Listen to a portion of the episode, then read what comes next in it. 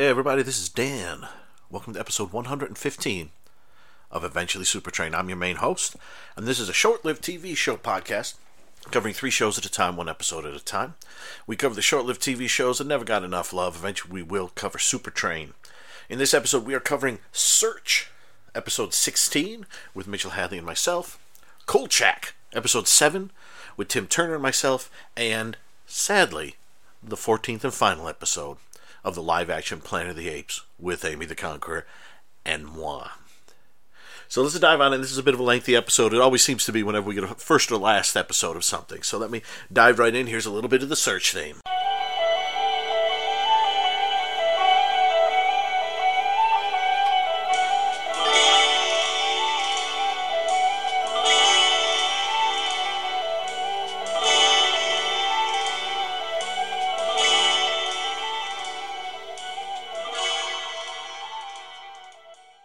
Search episode 16, Countdown to Panic, February 7th, 1973. Let's see, this one is directed by Jerry Jameson and by Judy Burns. And this one is about um, basically three uh, divers come back from an sort of an experimental um, undersea adventure. And they've all got a virus. And it kills two of them. And the other one, who is not getting sick, believes that it's a government hoax and they're trying to keep him there and they're trying to vaccinate him and, and all this, that, and the other. But he escapes, believing, he escapes quarantine, believing that it's all a lie and um, there's some sort of conspiracy going on. And he breaks out and begins infecting other people and causing this virus to spread. And Lockwood, who's a friend, is sent to bring him back. Listen to a little burst of music. Mitchell and I are on the other side. Countdown to Panic, episode 16 of Search. We are getting up there. We still have a bunch of episodes left, everyone. And I'm here to discuss this this one with the great mm, Mitchell Hadley. How are you, Mitchell? well, Dan, how are you? I'm doing okay. Let's let's dive right in. Let's not let's not let's not goof around. Okay, what do you think of this episode? Let's not. yeah, precisely. Well, Don't panic. One of the panic. things I love. One of the things I love about classic television is that it allows you to escape the stress and strain of everyday life. And in this kind of high anxiety world that we live in today, there is nothing I like better than to turn on the TV and escape from all the things that are going on and oh wait just a minute this is about a killer virus that's threatening to infect the entire world.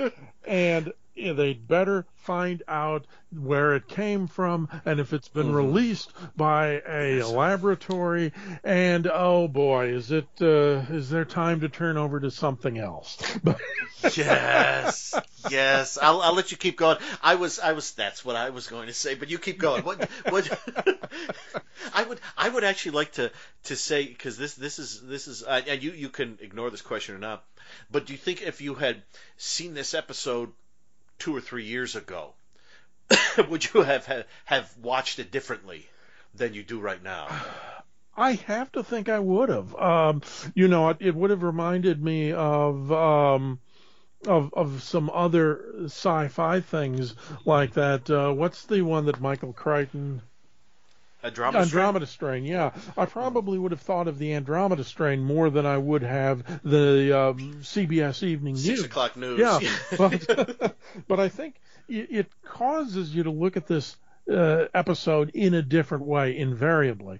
And um, whereas I often make a big deal about how you have to watch an episode in the context of when it was made, this is a rare example of when you watch an episode in the context of when you're viewing it some, Yes. you know, what, 40, 50 years later Close to fifty. Yeah. Yeah, forty nine. Yeah. and yeah. it's uh it is it's absolutely fascinating from that standpoint because so much of it in ways parallels what we think about today what we see what's going on you've got uh, you've got this this lethal virus there's no apparent treatment for it at least nothing that they can figure out right away and you've got a man on the loose, Ed Nelson, who is going around infecting people, not intentionally, but they're getting Yes. infected as a result of it. He's paranoid now as one of the side effects of it,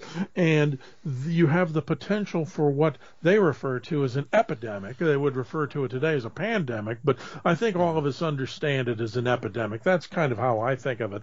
Uh, yeah, yeah. And it it really is is a very interesting take on on um, what's going on today. So I found it to be a very impressive episode. I, I uh, mm-hmm. maybe we would have looked at it uh, back then and thought, oh, come on, or this or that, or surely they could mm-hmm. have invented something that would have come up that would have inoculated people against this. But when you watch it in the shadow of everything that's going on, it turns out to be a pretty disturbing episode. it, I, I completely completely forgot that this episode was here. And when it starts, and it begins with a, with a paranoid guy who who um, doesn't think he's infected, going out and accidentally infecting people. I mean, there's the moment where the um, the head scientist, you know, say, you know, when Lockwood tries to talk to him, says, you know, asks him what the scientist was doing. He said, "Well, I've just been trying to save the life of the nurse he infected. Yep. She just died." And you know, and they mention that he's been infecting other people, and and then he gets to other people to help him who think who agree who who like who he's paranoid and says no everything's you know fine and you know or you know what did they do to me? I'm I want to know. And and he gets other people to help him do some crazy things. And and and they're all trying to find him and Lockwood is trying to be this this calm center. And then he ends up having a bomb explode right next to him some lockers in an in an airport. And it's just um it's it's I, I kept having to think, all right, how I first saw this episode like maybe seven years ago. How would I have watched it? I think I would have watched it as a standard sort of this guy's infected and we got to catch him mm-hmm. kind of thing. But now it, it has much more of a like like you said, like we don't know where the virus is from. We learn sort of we, we I, I don't think we'll say exactly what the ending is, but we I will say that we do learn where it's from yes. and why why it's happened the way it's happened in the end and um, but we won't we won't spoil that. You guys can can find that out. But there's a bit of um, it does it does feel very. it feels a little too. It was a little too close to home. Yes. when I was watching it, it was like it was like I was enjoying it, but at the same time, there were moments when I was like, I was like, Mr. Nelson, I know you're you're worried and you're scared, but maybe just let him examine you a little bit. I don't know. I'm worried that you're that we know you're hurting people. You don't mean to, but please go back. And it was just it, it, it got tricky because Lockwood's his friend trying to help him, and he's trying to help his wife and everything, and he's got this crazy guy shooting us over over his head in a bridge and stuff like that. And you're just like, and and and like there's a government guy mm-hmm. in this one who kind of kind of um, Lockwood can sass him but he can sort of only sass him as long as the government guy allows the sass. And and and it's it's um it's it's not like you know breakout or something like that, but it's it's it's a it's it's actually a it's again like more or less like the last two episodes, and we can discuss the similarity of not that they're all about viruses and things, but the similarity of the the the, the way these stories begin um, later on at the at the end of our discussion here. But there is there is something uh, again. It's I think it's another sharply done episode, and there there is really a feeling, and be, because of what's happening today, there is really a feeling of like uh, anxiety. Yes, and real. As urgency. I was watching the episode, yeah, yeah. When they say like, well, he's infected some people here, and you're like, okay, well, catch him please. Yep. You know, and, and the thing is, you know, the difference between like nowadays, you know, you, you got to get your you get your updates on the news every morning. Don't go on social media and do it. Try to find somewhere you trust to get you. Don't don't don't go on social media. Um, but but but the one good thing about the search episode is like I've got a plane right here, and um, it's the first episode where Lockwood's giving the government guy some sass. It's only nine minutes in, so I know in 40 minutes the day will be saved. Yeah. And that's the good thing about it being an episode is when I get to those moments where like I can't handle it anymore. like ten more minutes, I could do this. but but I know I didn't watch the episode like that previously. This this is the first time I watched the episode in two years. Previously, when I watched the episode, this was just, this was almost no different from two episodes ago, where Ed Bain there gets shot. The, a variation of yeah. that. Yeah, as a um, matter but, but, of fact, I'm glad that uh, that Ed Nelson uh, that Ed Nelson didn't uh, didn't run into Dan Clark because they Oh were two of a kind in uh, Yeah. in this. yes, they are. And would that have been funny if they just had a moment where, like, the two of them, like, um, what's that great moment in Hot Shots Part Two, Oh. where uh, Charlie Sheen is on the boat, Yes, and yes. he passes Martin Sheen on the boat, and they both look at each other and go, "I loved you in that movie," and then they keep on going. I would have loved the moment where the two of them just ran by each other. They stopped, they looked at each other, and then just kept on Uh running. huh. That would have been. And then maybe. That would have been fun. That that would have been the search if we would have done Yes. it. Um, that's we're, we're putting our time machine together, folks. We're gonna go back and tweak the shows, and we're gonna tweak those W Hermano shows and and Bourbon Oh, you Beat. Don't you worry. You know we, we, we did that. That one with the boys prison or whatever. Oh. That one's going in the Yeah, trash. yeah. that, that one ain't surviving. Yeah, Um, you deserve But, um, better than that.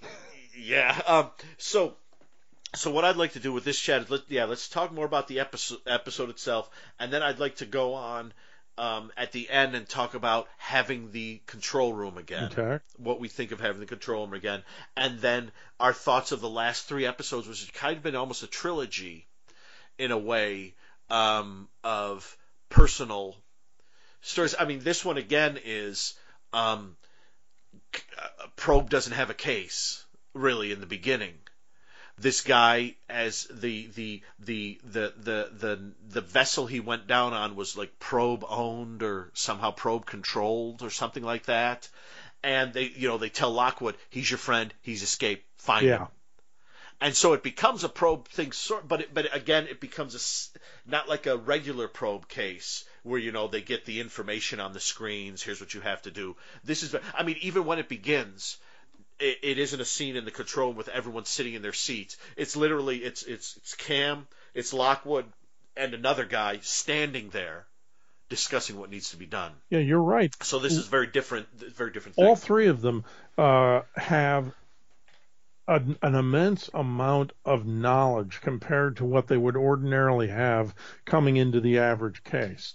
They they have a background, they have a personal investment in it, they have an understanding of the people that they're working with, where they can either say the you know the the Ed Bain I know wouldn't do that or something like that. Yes. But they do have that insight. Now now in this case, again, I think a strong part of the episode is that despite the fact that Lockwood is a friend of of um, Ed Nelson's character, whose name escapes me at the moment, but same here we can just call him yeah, Ed. That's that works for me. I saw a movie that he was in last night. He went by the name Edwin. oh yeah oh which one what was it Uh, the uh, the Brain Eaters.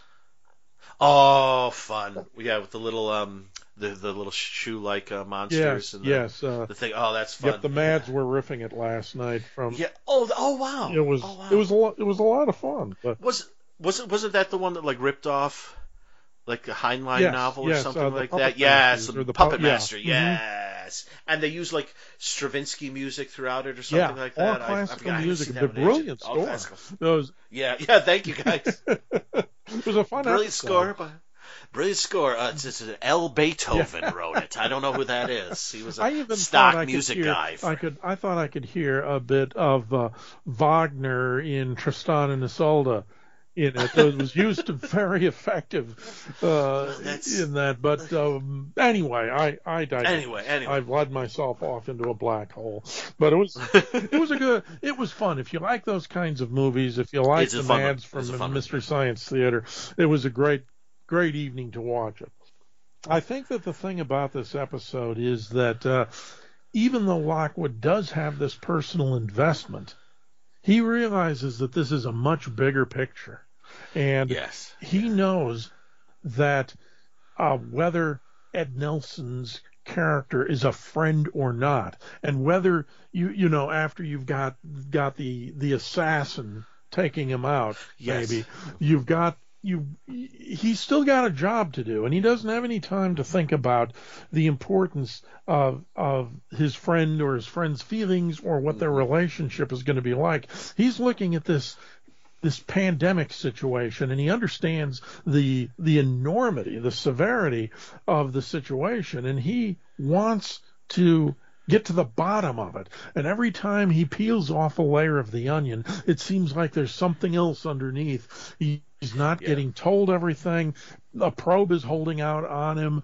Um, Mm-hmm. The uh, the head of the project, uh, Howard Duff. And by the way, that's another thing about this episode has a very strong supporting cast. It does. Ed Nelson, Howard Duff, and Honey West herself. Please, I was going to say Ms. Anne Francis, ladies and gentlemen, who was in a much better sci-fi movie from the 50s, 60s, Forbidden Planet. Yes. But, um, but uh, you know, Brain Eater still has its charms, though. Ed, I don't want to uh, put you down. Although he, she, she, I think her outfit is probably much nicer to look at than yours. Ed, I forget what you wear in the movie.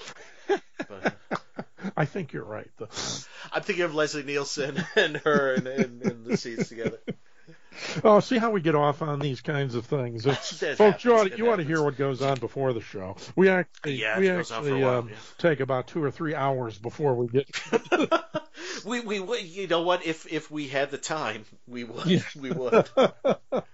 All I can say is I'm glad long distance is free nowadays. But Oh yes, yeah, yeah. It's funny, isn't it? Like I can sit here and I can look at Mitchell all evening, and it's free. And yet, if we had done this 20, 30 years ago over the phone, how much would it Oh, have cost us? yeah, yeah, and and uh, you know, I you you certainly could not have afforded me as a guest if that was what we were. No, no, no, no, no, no, no, no, no, no, no. Podcast? What's that? Vodka, what? Yeah. Um, so it would just be transcripts. I just sent transcripts to Yes. every one of our discussions.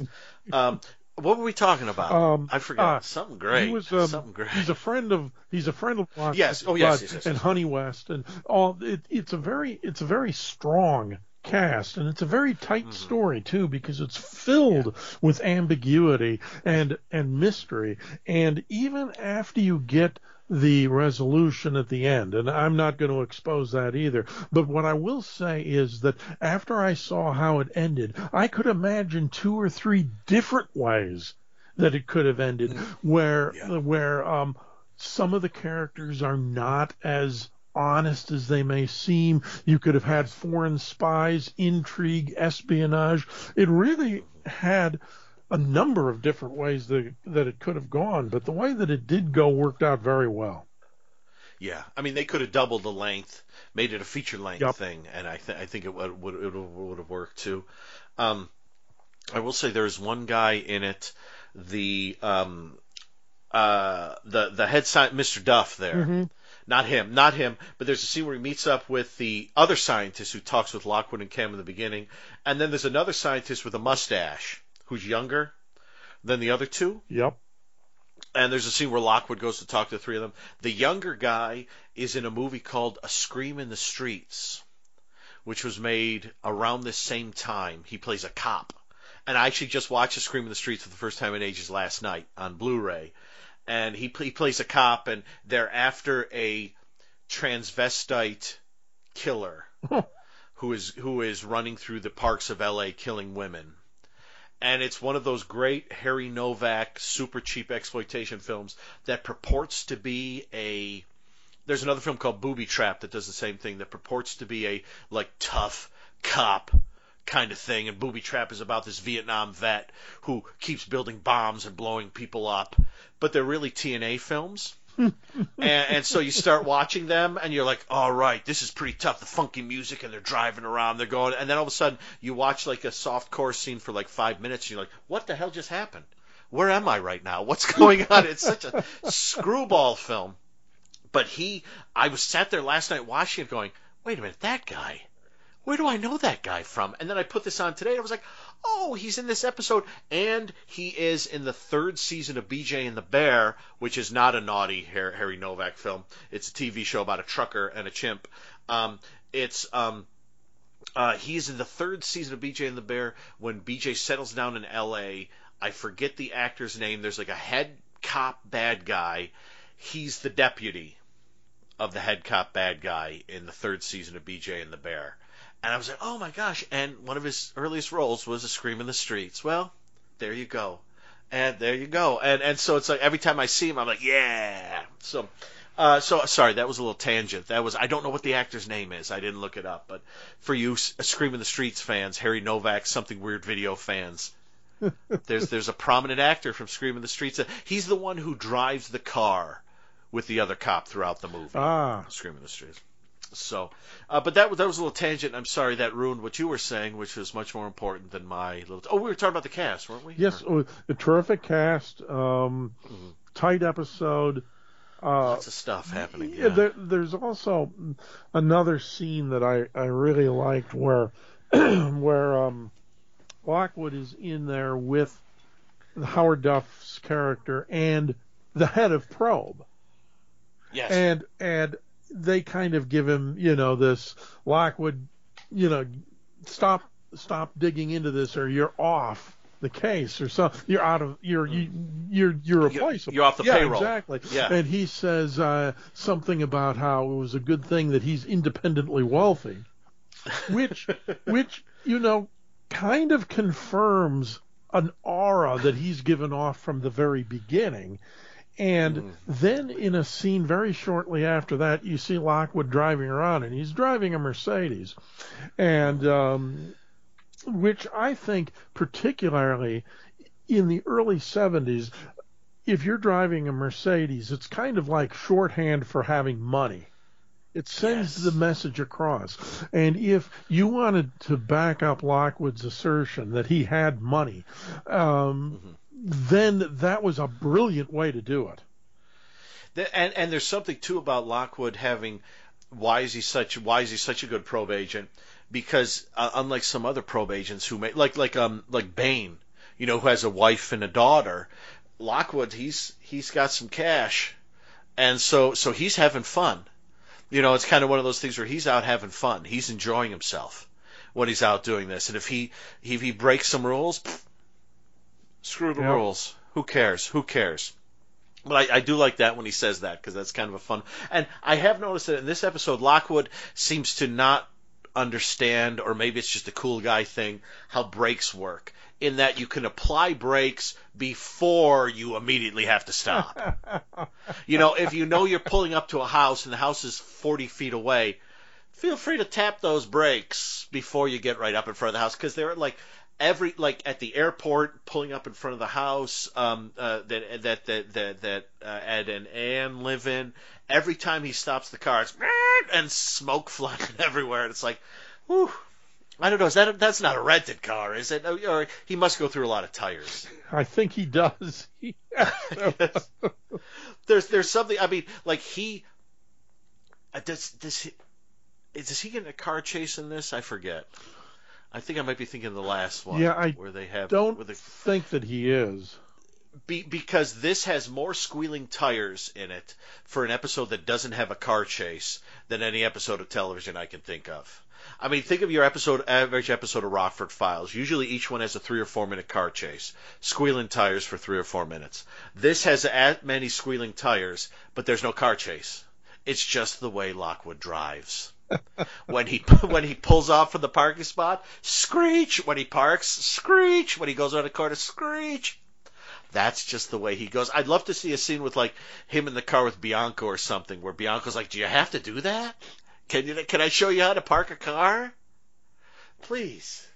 Uh, so um, what what else do you have on this one? I um, um now we talked we talked did we talk about yeah we talked about our my did we talk we talked about my theory behind why they're in the room. hmm Why do you think why do you think they're do you do you think it's they've really just had to sell off the other half of the room? You still thinking that one? Well. I that's okay. yeah. I'm I I'm still wondering if that's the you know did they get all the money back from uh, the Swiss Hmm. bank account? I'm not sure. Oh, maybe, yeah, maybe they're still, yeah, hmm, yeah, maybe. I mean, when when we when we do first see them, it's just the three of them in the room, so maybe it's like we're closing down the room, but then this came in, and it's like, okay, well, we want to keep it secret, so we'll do it in the basement room, not in the big room.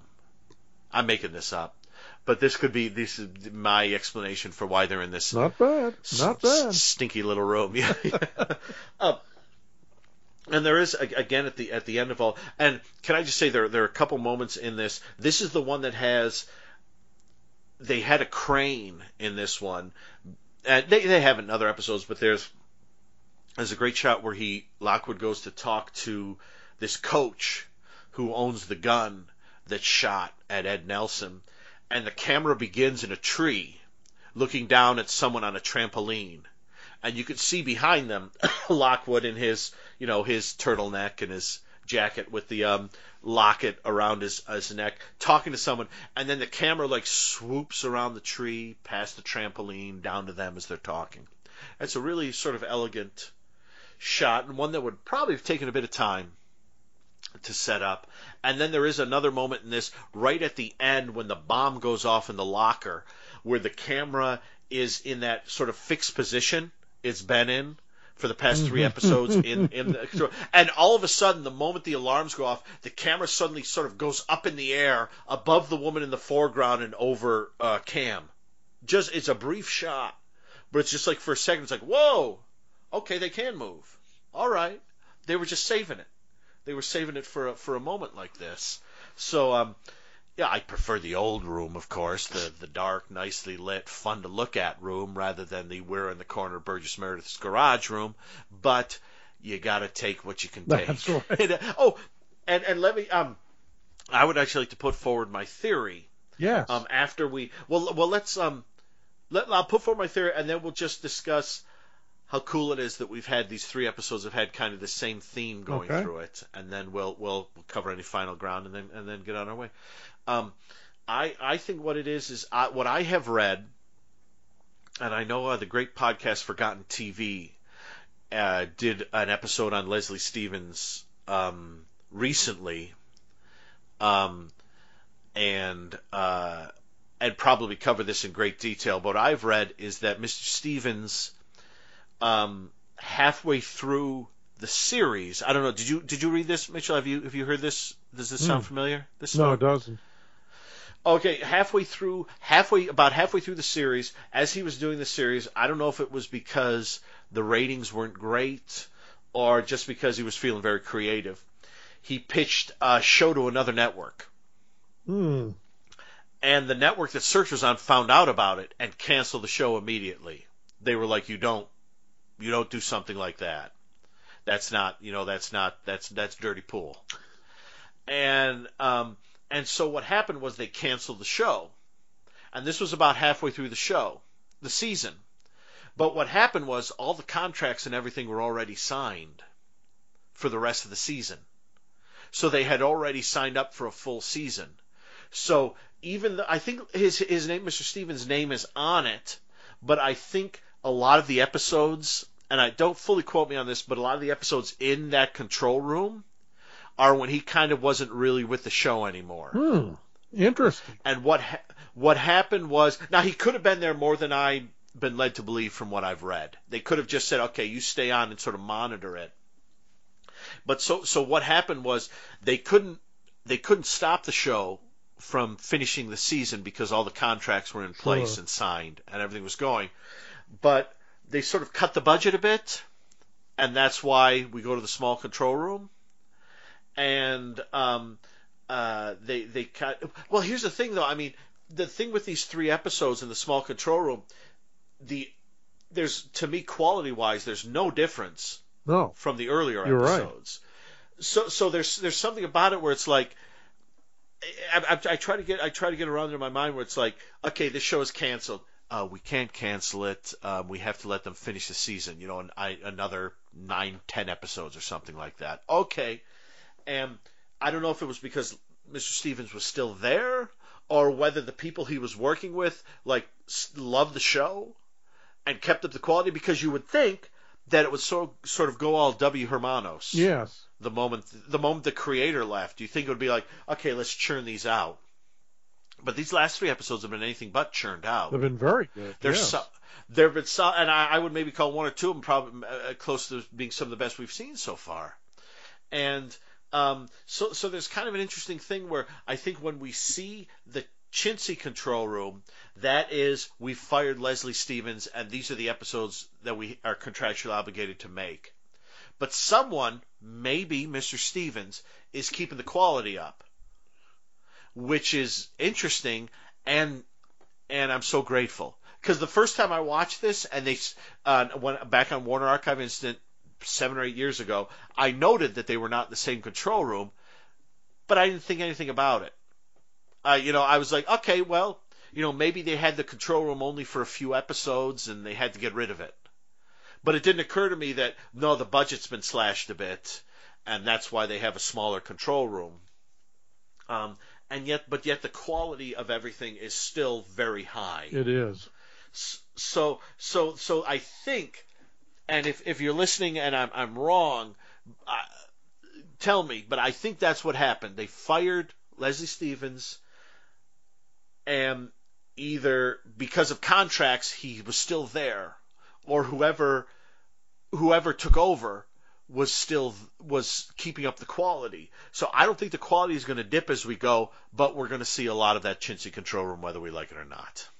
Well, so I think that's what's happening. I if uh, as as you suggest, if what we have to take in return for um, having good, well written, exciting episodes is a chintzy control room, I'll take it.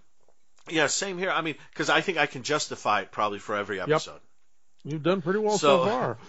So far, I think I'm three for three so far. and we were, uh, and uh, but yeah, so so that's kind of what happened here, which, which is interesting because normally, you know, you get rid of the main guy. I mean, all I can think of is like, say, like Rod Serling, not or or no, what Rod Serling? Who was the who was the producer of the early 12 Buck Houghton yes. is that the right yes. name yes and he left after three seasons i want to say I three think. yes and then the fourth one was the hour long one and then the fifth one was the one where it started with like one producer and, and then another, another, one yep, took over yeah and and with each producer it seemed like they understood less and less what the show was yep. about Yep. Not that there were good episodes, but there were some questionable decisions on um, content, on picking stories, and uh, you're right. Kind of a sense that that that you know Houghton had been with it from the beginning. He, and he knew what he Rod did. was up to. He did. He knew the Twilight Zone, and um, uh, in a way that that his successors didn't. No, no, Bert Granet. Does yes. that sound right? Does yes. that sound like yes? Yes, and and, and there, William there's Frog also something like yeah. Yes, Frog F R O G. He was the last Mhm. one, like the last twelve episodes, like the Bewitching Pool, and um the one, the second one with the dummy. Oh, the, the one, one with Cliff Robertson as good. Yeah. Yes, yes, Mhm. Yeah, yeah, and and he they were the one who did the brought uh um Occurrence at Owl Creek Bridge and bought bought the Yeah. rights to to that on board. Yeah, that's and and that's sort of that's sort of when I when I think of you lose the main producer who seems to know what's going on. That sort of thing that happens. Like I enjoy the fourth season of Twilight Zone, but it gets a little iffy. hmm And the fifth season, I mean, In Praise of Pip is a great episode. Nightmare at uh, twenty whatever feet they're at, great episode. But there are also some that are, frankly, stinkers. Yep, and by And- their own admission too. Yeah, yes, yes. And and so but but the thing is like if these three episodes are them working at a bit of a handicap, boy, we're going pretty good hmm here. I think I mean this is a handicap, you know, this is like this is like like listen to a band that you love and they lose a member and you think how is this going to be any good and then you listen to the next album and go, "Hey, they're they're keeping it together." Okay. Yeah, and, and that's really what this feels like cuz let let's let's go right into this and then we'll wrap it up like what what do you think of be I mean just just the last 3 episodes having this theme of I mean none of them begin as regular probe stories. All of them have a slightly different way. The first one is someone else's story that Bianco joins at the end. The other one is no story that Grover turns them on to. And this one is they come to him and say, We can't tell anyone about this one, but you need to do this. And the variety of, just the variety of it, if this is the point where Leslie, eh, where the show's been slightly uh, crippled a bit, um, just the just the variety of it makes me think that someone there, if it isn't Mr. Stevens, is on it creatively.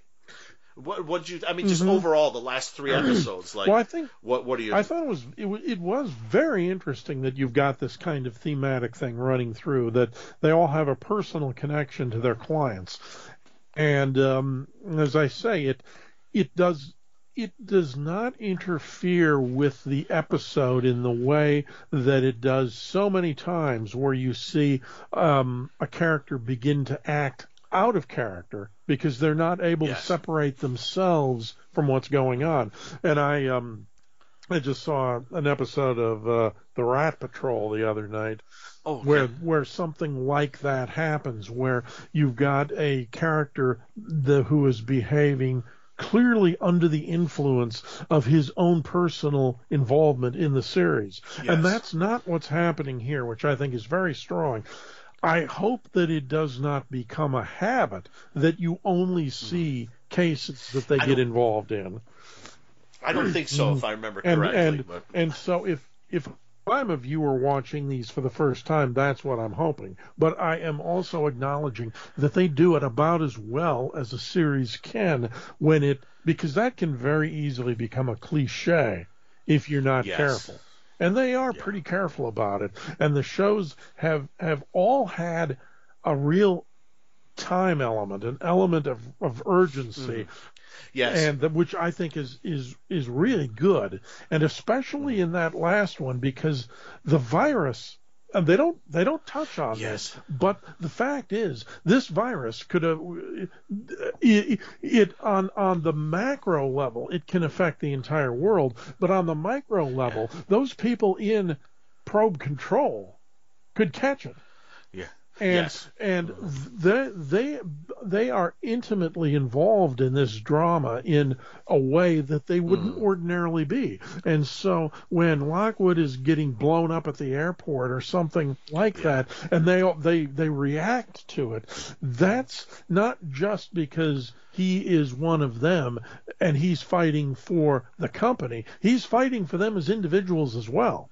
Yes, And that's really good. And it, previously, Grover is trying to prevent a an economic catastrophe, and Yes. and surely we joke about the um the the unemployment there that they were laid off, and that's why you have such a small group. But but surely there are. In in, uh, in their situation where they their most of their clients are presumably big money important international clients yes, yeah, you're looking at something that can affect them there. And in in that sense, the one that is the least of the three is the first one with Bianco, but Mm-hmm. that one is the most personal for all of them because it's Yes. one of them being involved in it, not just Bianco, but Bane. It's it's one of their own who's suffering through this, and and the fact that it takes place over like five Yep. or six Yep, hours, And that in the back of their mind, they know they're to blame for it. yes, So I think three thematic ones that would have made if you were yeah, if this had been a long running series like Doctor Who where you do sometimes theme uh DVD Yeah. sets like uh here's a Dalek Oh, yeah, set, yeah. things like that. You could easily pair these up as a trilogy that are united by by a, a thread of a theme, but each one of them does a little something different with it. different, yes, But tweaks yes, it just a bit, and yet they all are consistently good in the way that they handle it.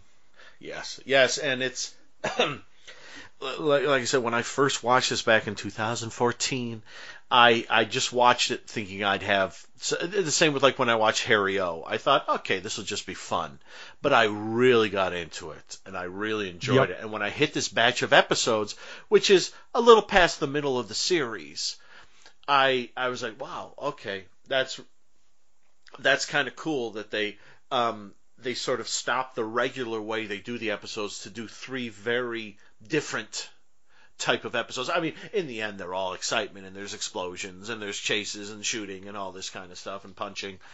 Um, but in the end, I, I like that it's.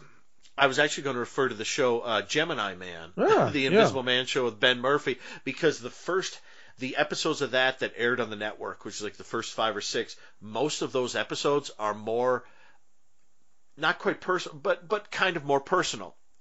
They're about people from the Intersect Corporation generally doing naughty things, and and Ben Murphy's character Sam trying to having to stop them. And there's something fun about that because you don't see that a lot in 70 No. shows. 70 shows are basically they're almost they're almost anthology like a lot of times. You have your two or three or four main characters and then everything else comes in for an episode and then they're gone for the next one. This I love I love the personal feeling of the of these three episodes. I love the fact that they're all slightly different. I love the fact that I'm able to justify well why they're in the chintzy room for each of the three Yep. of them. That makes me happy. Um, and I like the fact that I think they're good to great television too. Yes. And I, f- I feel bad that more people weren't watching this. Well, you know, I um, looked up something before we started that, and I don't have it in front of me right now, but you know, if if this show had been on today, if if things had remained the same, and of course they wouldn't have, but this would be the fifth or sixth highest rated show on television. oh yeah, sure. Yeah. That's how fragmented things have become. So, yeah, um, yeah. yeah, you would like to think that this might have been the kind of show that could have gotten a cult audience, and if it had been canceled after its first year by NBC, maybe it would have wound up on Sci-Fi. Maybe it would have been on a, on another station.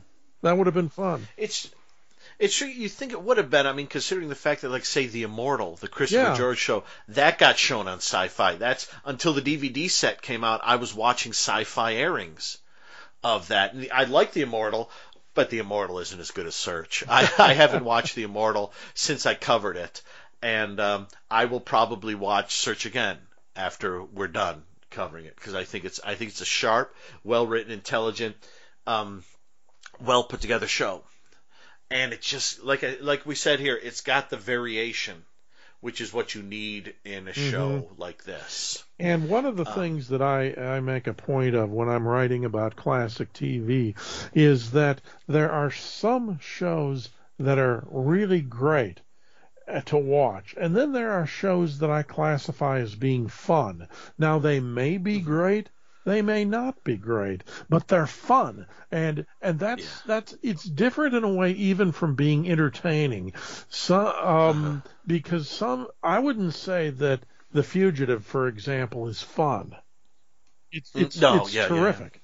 Um, I wouldn't say that a variety show like Ed Sullivan is fun. It's Mm-hmm. entertaining.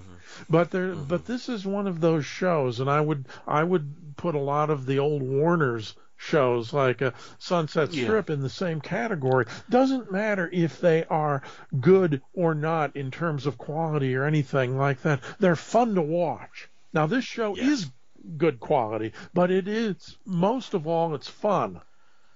And I mean, just just think about the last three. Just overall, the the three the three episodes ago with Bane, that was we're joining the last six hours of a very intensive um, trying to stop smugglers taking gold. Yes. And it's all takes place at night, and there's a wounded probe agent stumbling around Los Angeles. I don't know where. I he's always kind of around. assume I mean, it looks that it is, but it was looks like it's very misty. Mhm. I realized too. I forgot to mention that in the episodes. One of the weird things is when they cut from the control room, which is lit like a like a fifth grade classroom, then they they cut to like um, Ed Bain stumbling along the street. It's all misty. I'm, I'm not saying it's like John Carpenter's The Fog, misty, and you're going to get a, a hooked sailor, you know, hook-handed sailor coming out of there and ripping Hal Holbrook apart. But you're, you're just like it's it's misty and it's creepy, and it all takes place at night, and and it has this this because it's all at night. It has this push to it where, where you you feel it. and You're watching like this this this needs to be. We we know that like the the boat leaves at like 5 a.m. or something, or is it 6 a.m.? I forget. Let's say 5 a.m. You know, and we know it leaves by them, and we know we have to find out where the boat is and where they are because we're not the da- when the daughter goes on the boat, she's going to get killed. So we have to get her, and we have to get Ed. And then the episode with Grover is this wonderful sort of what the hell is going on with the Swiss bank account and all these people and they're trying to run me over and cars are blowing up and all this craziness is happening and then this one is the there's this infected man and he's running around and it's just each one has a different a different not not tone but sort of different um Well, almost. Um, sort of a different. It's up to something a little different, and it's not. And it's it's really quite good, and and you get these moments like the the moment with the exploding locker. Yeah. I just I just saw that on the TV here. So so it's basically um, Lockwood is uh, Ed Nelson is in the airport and uh, the other scientists are in there and Ed Nelson is trying to take the main guy Howard Duff hostage. And Lockwood is in the airport trying to figure out what's going on. And I forget if he sees Ed Nelson or what it is, and he begins to run along the run along the airport, like along the first floor. And he's just in one continuous shot. You see, presumably a stuntman, running as fast as he can. He runs by like a, a group of lockers. Halfway across, the lockers explode in one shot, and he goes flying through the air, and it's like, whoa! And it's, it's just like, wow, wow, that was that was nice. That was really and you know, then there's the moment afterwards when the other doctors are working on him, and he asks where Duff's character is, and they they say, well, he's up there by the phone, and they all look, and he's gone, Oh, and it then yeah. that's that when the light bulb goes on, and Lockwood realizes, wait a minute, this explosion wasn't supposed to kill anybody, it was just a distraction. Yes, I wasn't supposed to be running in Yep. front of that at top speed, trying to look cool. Yeah, and it's it's. I, I, I think I, I think what I'm saying about Search at this point, folks, 16 episodes and we have seven Oh. left. Does that sound right? Yes. um, is that I I don't think we've had a bad episode of the show yet. No. We've had we've had we've had one or two that aren't quite as strong as the others, um, but um, the best ones have been really good, And the and the worst. go ahead. Oh, oh, I was gonna say, and the worst ones have been quite good. And the times So- when we nitpick on them, it's mostly out of affection and it's hardly ever Yes. out of something that has hurt the story. Yes, yes. I mean, like when when we talked the the um uh, uh Bane um clobbering Mm, uh, yes. uh Bianco in the hotel room. That that okay, maybe that was a little slip up story wise, character wise. But we're not gonna we're not you're not gonna uh forgive me, damn an episode for for one moment where clearly the writers are like, okay, he has to sneak out again. You know, and what do we do? Just have this happen. You know, and, Yeah. and sometimes sometimes you go the quickest route. Hey, I do that all the time when I work. You go sometimes you go the quickest route to get something done. And and I'm actually like really excited to see because I don't think the next ones are going to be the personal ones. I think we're going back to um, standard cases. Um, so I'm, I'm I'm excited to see where we go from here because I, I could probably look at the episode titles and remember, but I never remember these episodes until we watch them again, which is a good thing. is. Makes it fun. yes. So do you, anything else on I this? one, think that uh, I I um, Uh, would would say two things. One, for those of you who are listening who may have the set, may be inspired to get the, the series, or or that you're watching along. Try to watch these last three series. I don't know if you binge watch, but try to watch them Less- yes, in yeah. a in at least over a weekend. And number Yes. two, if you if uh, if you're bothered by the news and you're worried about things that are going on, don't watch this episode right now. or make sure you've got a stiff drink eh, with you when you do. Yes. Yes, yes. Or or or try to if you can put yourself back to 2018. Or so, so Or take um, heart that uh, uh, everything turned out all right. Everything turns out okay in the end. It's a it's a little sad, um, but that's I'm not gonna g- go more on that. Um, and and I'll ju- I'll just end the episode with saying that at the very end of it, the the the final scene is more or less um, Cam and Lockwood in an empty in that empty control room, and Cam is like. He's at one of those computers with the big reels on it, and he's adjusting something on it. And I thought, Cam, you don't know what you're doing there. You're just trying to look cool for Lockwood because those are normally way in the back. In the big room, those are way in the back. And they're probably people we don't even see back there. But um, uh, but but it's um, yeah. I, I I would say if if you get to these three episodes, everyone, and I guess we should have told you this at the beginning of the 24 karat hit. Watch these three like I would say maybe like like a Friday, Saturday, Sunday night. Yeah, that would work. Like like like watch watch one Friday, watch one Saturday, and when you get to the end of the Sunday, you'll see sort of the the themes of them and everything, and they're really it's really quite good. so I'll just I'll just stop talking there and say, Mitchell, where can we find you online? You can find me at itsabouttv.com. Join me for some fun with classic television. You'll enjoy it. I do. I do too. Thank And uh, so let's uh, let's oh, here we go, folks.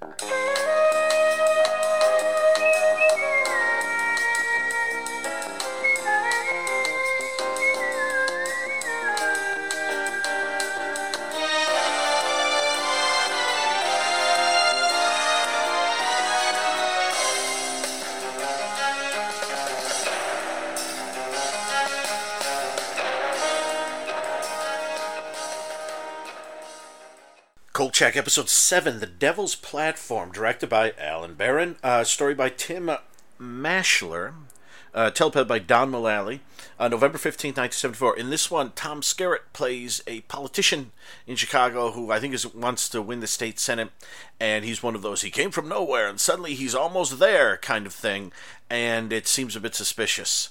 And it, as we learn, it really is a bit suspicious when Kolchak sort of discovers that um, this politician can change into a giant um, killer dog, and that this um, politician also has a pact with the devil. Tim and I are on the other side of this little blast. Devil's Platform, episode seven of Kolchak, the Night Stalker. The more the more I say the title Kolchak, the Night Stalker, the more I want to ignore the Night Stalker part of it because I don't think it makes sense. But I'm going to call it Kolchak, the Night Stalker. And I have here with me, of course, Tim S. Turner. Tim, how are you? Uh, I'm doing great. How about you? Excellent. I'm doing all right. I'm doing all right. I got a window open. It's um uh we're recording this. This this is this is going up. Happy Halloween, everyone. This is going up right before Halloween, and um it's it's a lovely fall evening. I've got the window open. There's a breeze blowing through, and I'm watching uh Tom Skerritt on on TV working for the devil every night and day. what what did you think of the De- Devil's Platform? I really liked it. Uh, again, I, I like the fact that they're kind of mixing it up a little bit. Uh, you know, we we we started out the series with some classic monsters, and then we went to uh, our last one with Firefall, which was very uh, much like a mystery that we had to uh, to solve. And and this one, we've got a politician who has made a deal with the devil uh, to rise to the top and I, I thought it was a lot of fun. You've got uh, Tom Skerritt literally looking like he takes a bath in uh, oil. Uh, uh, he and he is just absolutely sleazy in this, and it's fantastic. Um, we get uh, Miss Emily uh, giving Carl a new hat. Yes. Uh, you know, it's uh, it's a fun episode, I think. Mm-hmm. Oh boy, uh, there's a big there's a big dog in this episode, as I as I mentioned in the breakdown. That's actually Tom Skerritt. You can kind of see they were like they picked that dog because it looks a little like Tom. Yeah. You can see when you it's the eyes. and I, I like I like this episode again. This is one of those ones that I think the first time I watched the show through, I was like, give me another monster. I don't Yeah. want, you know, I don't want the the sheriff from um, Picket Fences. He was Picket Fences is what he was on, right? Uh, one of his Yeah. shows, right? Yes. Um, Yeah. Uh, I don't, you know, I'm, I'm not sure I want to see him uh, sneaking around with his mustache, pretending to be evil. But um, watching it now with the big dog, and um, although, can I say, I love the big dog, and I love the moment in the end when the big dog becomes sort of dispossessed, and the look and the look on the dog's face goes from pure evil to what am I doing here? Yeah. Very Which, sheepish. Yes, yes, which I really like. Um, but uh, I, I will say there, there's there's one scene I I I, it's, I only say this because it's playing right now, and I, I, I fear I'll forget about it. Where um, like a secretary talks to him by like a um some water and a bridge, Right. um, that's the secretary. Yeah. and he and he becomes the dog and attacks her. And there's this really weird scene where he the, he jumps on top of her and as uh, not Tom Skerritt, the dog, um, and and begins um, attacking her.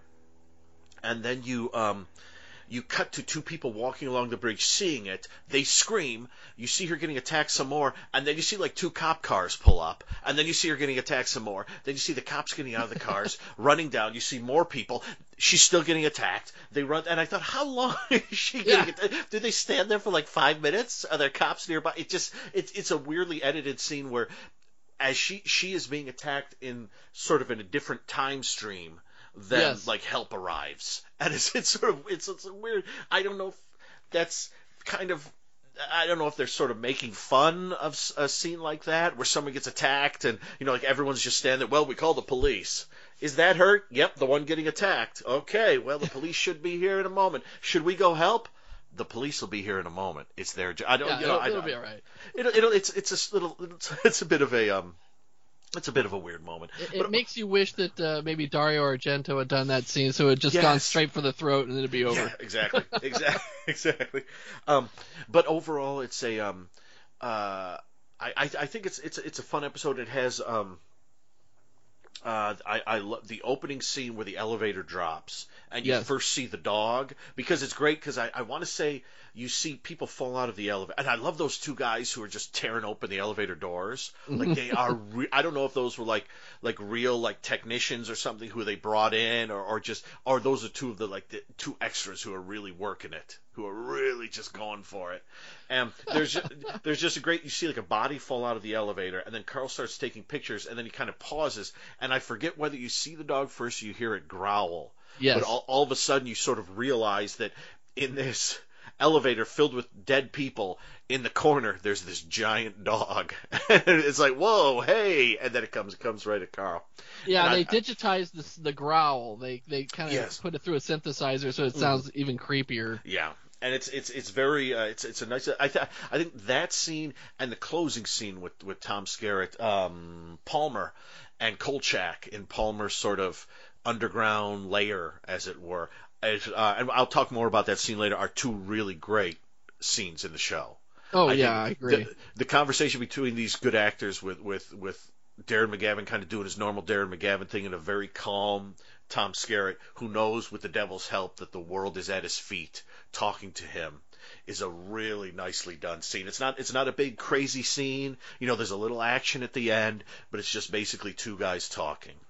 yeah, it's, it's very low done. key, but Mhm. it's done in a way that's really sinister. Yes, yes, and um, uh, so overall, I, I think it's I think it's a fun episode. I don't I, don't- I don't know if I'd rate it higher than Firefall, which I really did enjoy very much when we watched it. But I'd say um, if if if you're sitting and reading the synopses of the episodes, you're like, ooh, Jack the Ripper, ooh, a zombie, ooh, a vampire, ooh, a werewolf, ooh, Tom Skerritt is an evil politician. You may want to skip that one. Don't do it because it's pretty sharp. Uh, Darren McGavin is, is pretty great throughout, and uh, well, he's he's always great throughout. And Tom Skerritt's character is a um, uh, kind of got a nice sleaziness to it, and, and just the fact that the episode doesn't begin with like someone being stalked and killed. It begins with like two scenes where people are just sort of randomly killed right off. This guy was driving and his car exploded, and then I forget what the other one was. Uh, the But- boat. Yes, yes, yes. Oh, yeah, and you look, and then it cut. It's like the car explodes, and then it cuts to the boat, and all you think is, "Oh no!" And you- you're just sitting there watching it, waiting for the stock footage of the explosion to go over the boat. Oh, there it is. Okay. Oof. So, so I like that. It's got, it's got a little bit of a different flavor to it, and um, sort of as it gets deeper into the satanic stuff, it's a lot of fun, and um, and uh, yeah, overall, I think it's I think it's another sharp episode of the show. So what what else what what other things grabbed you about this one? Well, I think there was some great dialogue in this one. Um, like when Tony finds out that Carl used the angle of the um, the elevator crashing to maybe possibly blame one of the political parties Oh yes, uh, for it. You know, and, and uh, you know Tony starts freaking out. He's like, "Who's gonna sue us now?" yes, Uh, good, great stuff. Uh, Miss Emily comes back from Italy, yes, and she gives Tony some uh, artichoke pasta. yes, which Tony does not look thrilled about. No. And then she gives Carl this ridiculous hat. Yes. And but you know, it's funny cuz you can always see that like Carl loves Miss Emily Yes, and he does. he's he's willing to put the stupid hat on for her at least long enough to get out of her line of vision. Yeah, yeah, and I like that she, she likes him too. I I think she kind of likes that he's he's um he's you know she might think he's a little nutty, but he's she she can see that he's a good reporter and she likes what he does, like picking on Vincenzo and and um and uh, what's his name um Oh, Updike. Updike, yes. Um, uh, who, who does get a very funny line where he sees Carl looking through a book of dogs trying to identify the dog, and Updike leans it and said, "Is that the Kolchak family album?" Yeah. Which is a very good line. It's funny the um, the humor seems to be getting sort of sharper as the episodes are going along. I mean, it was there in, in Jack the Ripper, uh, certain, Yeah. cer- or the Ripper certainly, but for some reason it seems to be um, uh, getting funnier. Well, I think Uh, the people, the actors, are getting comfortable with their characters. Yes. and the, the chemistry between the cast. Um, eh, my favorite line in the whole episode is when you know Carl says, "What don't you like? What is it you don't like about my hat?" And Tony says, "What's under it?" yeah, they get they get some very nice. It, it it does really feel like as you go through it, like when they started, um, there was there was a feeling of um, we're we, yeah we're doing horror a horror show with and keeping it light on occasion, but as we're going along, it's becoming now a mix, and a pretty good mix so far. Of like like Carl when Carl has to be serious, he's serious. Like when the elevator drops or when he's talking to Tom Skerritt. I mean, he goofs a little when he's talking to Tom Skerritt, but that's only because Tom Skerritt has the devil with him. Yeah. So, you know, and, and he's goofing like the way, you know, like Tom Baker's doctor or something would goof in Doctor Who when he was under duress, you know.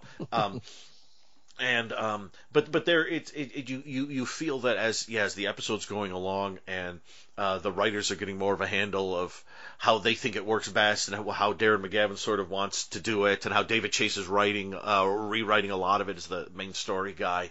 Um, there's a feeling of, of sort of getting more uh, comfortable with the humor, and it works more. Even even that little scene where he corners that like doctor after the lady's attacked by the dog is has has some good stuff in it too. It's like every little encounter.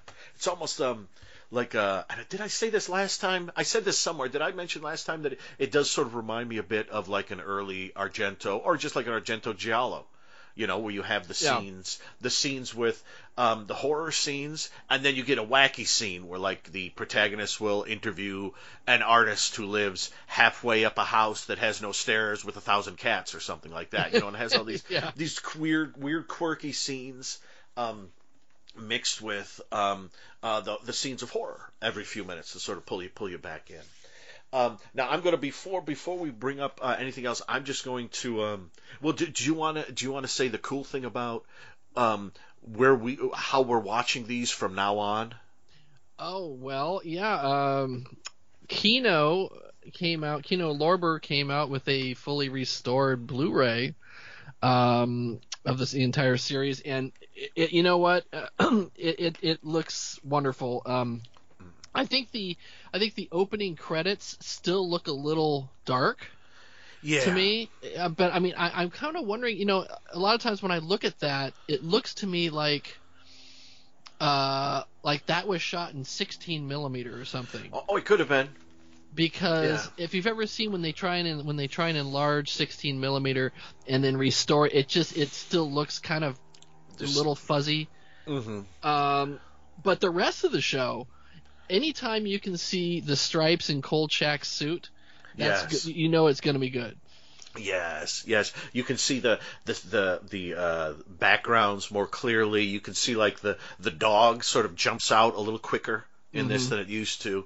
Um, and uh, it's it's interesting with the um, the opening credits. I'm wondering too uh, because the opening credits have all the um, the titles on them, which meant they would have gone through an optical printer to put those titles on there. Yeah. wh- which meant that technically many of those shots would have been sort of like second generation, even in the negative.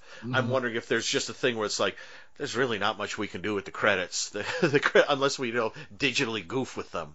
But like this is maybe as good as the credits can, and I like the 16 millimeter thing. That makes that makes sense too. Um, and so yeah, if you sit down and watch it and you watch the credits and go, ah, this looks okay. Watch a little bit more.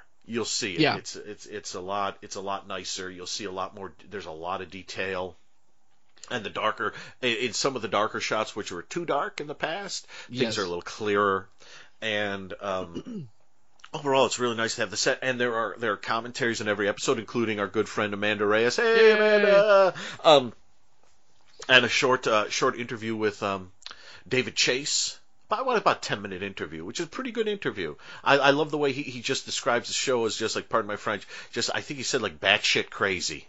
That's yeah. that's the way he saw the show. It's just batshit crazy. And Darren McGavin wanted to do a comedy. He didn't quite want to do a comedy, David Chase, but he knew what Darren McGavin sort of wanted, and they sort of he sort of that's what they did.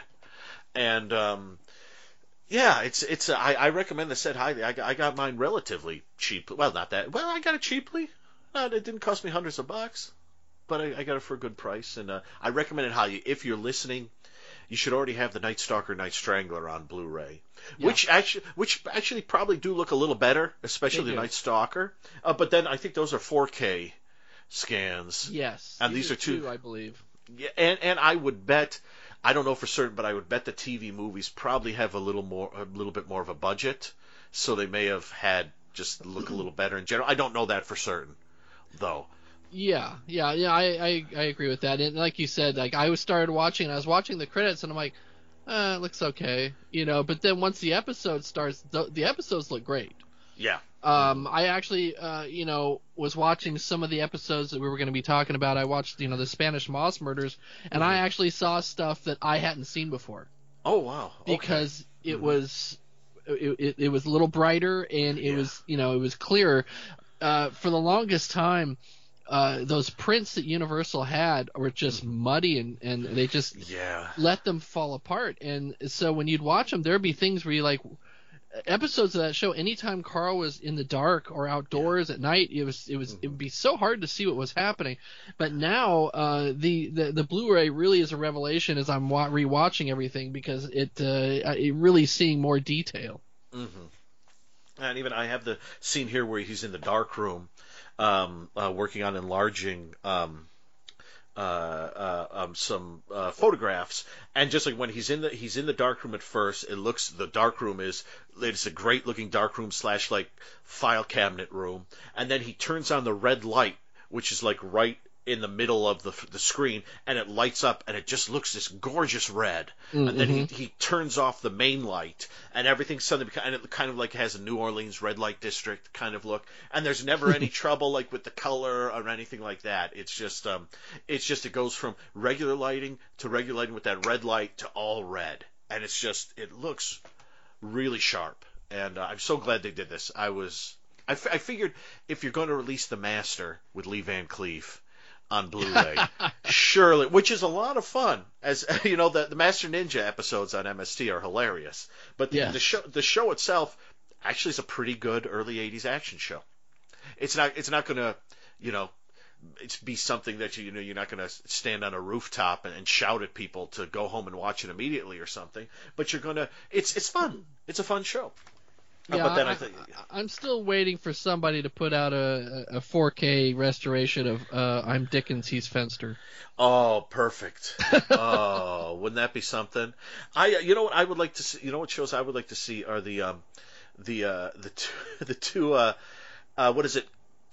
Mr. Terrific and Captain Nice. Oh yes, the, the same season uh, goofy superhero Yes. spoof shows. Yeah. Yeah, I, I, I would like to. I would like to see those. Another thing I like now that we're again by the Blu-rays uh, is that there's a, a fun moment with him talking to a bartender. Yes. and um, they say they cancel a debate because Palmer isn't there, but um, the other guy is, who I want to say is Talbot, Yes. and um, and then you you hear the name Talbot and you think, is he going to become a werewolf? He does not. uh, but but there's a great moment where so instead of the debate, we're going to show a movie with da da da and Alice Faye. And Yes. then, um, and then the bartender says something along the lines of, "So, who, who are you going to vote for?" And Carl looks up and says, "Well, I've always liked Alice Faye." yeah. And uh, I agree. I agree. Alice Faye's fantastic, and she was in one of my favorite uh, old time radio shows with uh, with Phil her husband Phil Harris. Yeah, they're great. the The first couple seasons of that, all the episodes were co-written by Dick Chevillat, co-writer of almost every episode of Green Acres, and you could tell Yes. because he he Jay Sommers was the plotter, and came up with all the weird stuff, and Dick Chevillat was the gag man. And you could tell when you watch Phil Harris and Alice Faye that they have an actual funny gag man there because some of the jokes are hilarious in that Well, show. uh, yeah, honestly, when people ask me uh, about old radio, I mean, Mhm. a lot of comedy dates pretty badly from that era. Mhm. But uh, I always recommend Jack Benny program. But I also I say you know Phil Harris Alice Faye show, Mhm. uh, especially when they're sponsored by Rexall. Yes, uh, Rex. are, are some of the funniest things you will ever listen to in your life. Uh, uh, Frank Remley is one of the greatest Yes. characters ever created. yes, yes. Uh, and uh, you know, then you got Julius, and you Mhm. know, and uh, it's it's it's such a great show, and uh, I, I it's a shame they didn't try and pull off maybe a TV version of that because Yeah. I would have Yeah, liked to have could've. seen that. Yeah, I think I think that would been very good. Yeah, I think there's there's um with uh this going on at Halloween and Christmas obviously uh, coming up. There's a great Christmas episode of the Phil Harris Alice Faye show where um their two daughters are waiting for Santa to show up, and I think there is a guest appearance by Jack Benny. Jack Benny is Santa. Yeah. Yes, and it's very funny, but it has a really sweet scene in the end involving Santa. And I won't say exactly what happens, but it's one of those really sweet scenes where it's like you know, get a little tear in your eye, and it's really it's really kind of lovely. And and um, but hey, that's why it was a good show. So, um, and I will say the other the show I've been getting into recently, um, which I will actually sometimes put on at night when I sleep because I tend to wake up three or four times during the night. Same. Yeah, and so I'll always ha- it, it, it's, it's been Duffy's Tavern, Oh yeah. hmm and uh, I, I've been getting I've been getting a really I've been, I've been laughing quite a bit at Duffy's Tavern. I'll just wake up in the middle of the night and hear like ten minutes, laugh a couple times, and then fall back asleep. so, so I don't know if I've heard a full episode all the way through, but I've I've had like them playing and playing and kind of going. So that's that's that's kind of my new favorite comedy from from that from old time radio.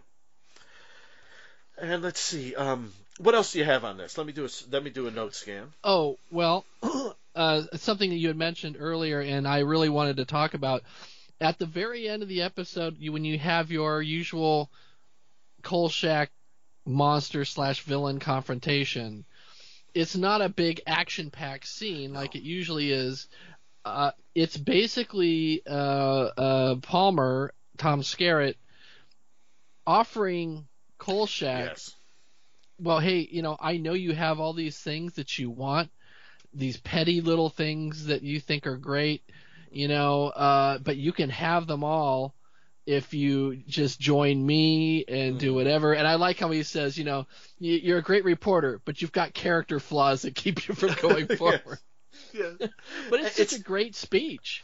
It, it is too, and you can see, and most of the speech, the camera is on Carl, Yeah, so you see his it's reactions a to slow dolly into his face. Yes, and and the the thing I, I I I love it because um, it really is like in that that sort of paragraph of dialogue, he more or less nails Carl's character down. He gets he gets Oh, yeah. like completely down, and and even even the moment where like um uh where he tries to uh what he said I think when when um Pal- Palmer says something about like Vincenzo or something, Mhm. you know, and, and and Carl tries to come in and say something, but then he kind of fades, and then Palmer keeps on talking, almost like, well, yeah, you're right. No, yeah, you you got you got Yeah. that right. Yeah, um, and I, I think it's a really great scene, and what I the first, when I watched it the second time, I was reminded. I, I had two thoughts. One was why Palmer hasn't seen much of Kolchak in the episode, but clearly the devil has given him some like um like a, CV or something, Right. You know, um, and, and it's but but why would he be offering Kolchak this? I mean, he's kind of, I mean, yeah, yeah, he he figured it out in the end what was going on, and no one else has. But but he- he's to, to me he's um to to offer to sort of put Kolchak in the same space where he is would seem to be me to be I, I would kind of think it would be better that he he would have killed Kolchak. Yeah, I think uh, yeah, that's probably true. I, I do think he he looks at Carl and just sees well, clearly this guy not only has he was he smart enough to figure this out, but Mhm. he's doggedly determined. You know, Yes. he just will not give up, and I think he sees that as something he can use to his advantage. Yes, I well the the second the second thought I had after that one was I thought of there's um I forget if it's in the Doctor Who ep. Forgive me for bringing up Doctor Who. It happens. Uh, either it's either Silence in the Library or the Four Forest of the Dead, the one where they he he and Donna Noble where he meets River Song for the first time, Right. and he and Donna Noble are in the universe's largest library. And in the library, one of the problems they encounter is I want to say they're called the Vashta Nerada. I could Very I could be wrong. that. They're they're basically living shadows, Yeah. and they they they inhabit bodies and turn them into walking skeletons in like spacesuits. And there's a point in one of the episodes where the doctor basically sort of stops one of them from approaching them and says, you know, you're going to leave us alone. You're going to go away. I forget what he says to them. And um, he says, so, you know, and they say, well, who are you? And he says, you know, I'm, I'm the doctor. And, and, you know, how is that going to stop us from killing you? And he said, well, I'm the doctor. You're in the universe's biggest library. Look me up Yeah. and then there's a pause, and then all of a sudden, the, uh, and they they begin to recede into the background and go Yeah. away from him once they looked him up. And I I thought for a second I thought wouldn't it have been fun if Carl had said, you know what, you've got all this information about me. Look at some of the stories that I've I've I've look at this. I I Yeah. killed Jack the Ripper. I've killed two vampires. I killed a zombie. I killed a, a, a doppelganger, a ghost doppelganger. you know, I, I, I encountered aliens from outer space. You know, l- l- look that up. And, and then I suddenly realized, what if the devil gave Palmer that information Right. and said, you want this guy on your side? Because if we can get him over to our side, then he'll stop killing off my minions, as it were. But Oh, Palmer yeah. isn't Palm, Palmer isn't going to say, uh, you know, I saw in here that you killed Jack the Ripper. All right, you know, he's just going to look at it and go, okay, I'll offer it to him, and I'll offer it to him, you know, like you can do so much better. But I'm not going to say. I, I I just like the thought that Palmer got the list. He killed a werewolf on a cruise ship. Two vamp. What? That's crazy. I've done some crazy stuff, you know, being sort of half possessed by Satan. But this guy, and I like the thought that maybe it's Satan just saying, "Get him, get him over to our side. Don't, don't tell him we know that he destroys things like us. Just get, try to get him over to our side." So I'm sticking by that. Hmm. That that that Palmer is the first villain, monster, whatever in the series that knows what Carl has done. Although we don't really get proof of it, I believe it's in subtext. Yeah, I, I, think, and that's always been for me the one real weakness of the series is there's really, with the exception of the vampire episode, there's not much continuity No. of or recognition. Like, uh, the only thing I can think of is at one point, uh, Tony says, "Oh, another one of your crazy stories" or something like that. Mhm. But as a general rule, there's no acknowledgments. Oh, well, first it's a vampire, Carl. Then it's a werewolf. Yes. What, what- you know, what is it now? A snake woman or whatever? You know, And- uh, they just act like it's just like a one-off every time, and that's the only thing I thought was that, that kind of bummed me out because I would have liked to have seen like maybe a, uh like an arc like or something, Yes. you know, with Yeah. recurring characters or something. But you know, oh well. because there, yeah, yeah, there, there does have to be a point in there where they're like, you know, there was this guy killing everyone like Jack the Ripper, and there was this zombie-like guy, and there was this vampire in L.A. and the vampire in Vegas,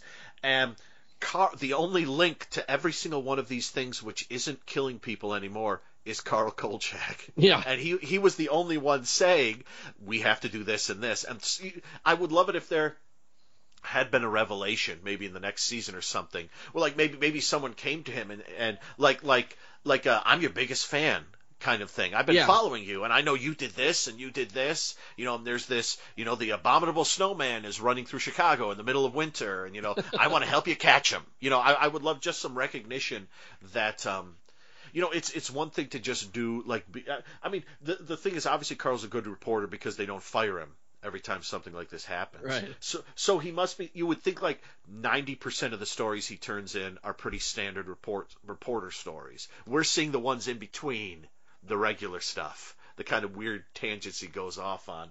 And I would just I would love to see a little more recognition. I don't, I don't know. That would be great, but um, it's not going to happen. Everybody, Wouldn't maybe you like, wouldn't you like to have had a crossover between uh, Kolchak and Lou Grant? oh yeah, that would have been that would have been amazing. that would have been awesome. Wow. I'd watch that. Wow. Yeah.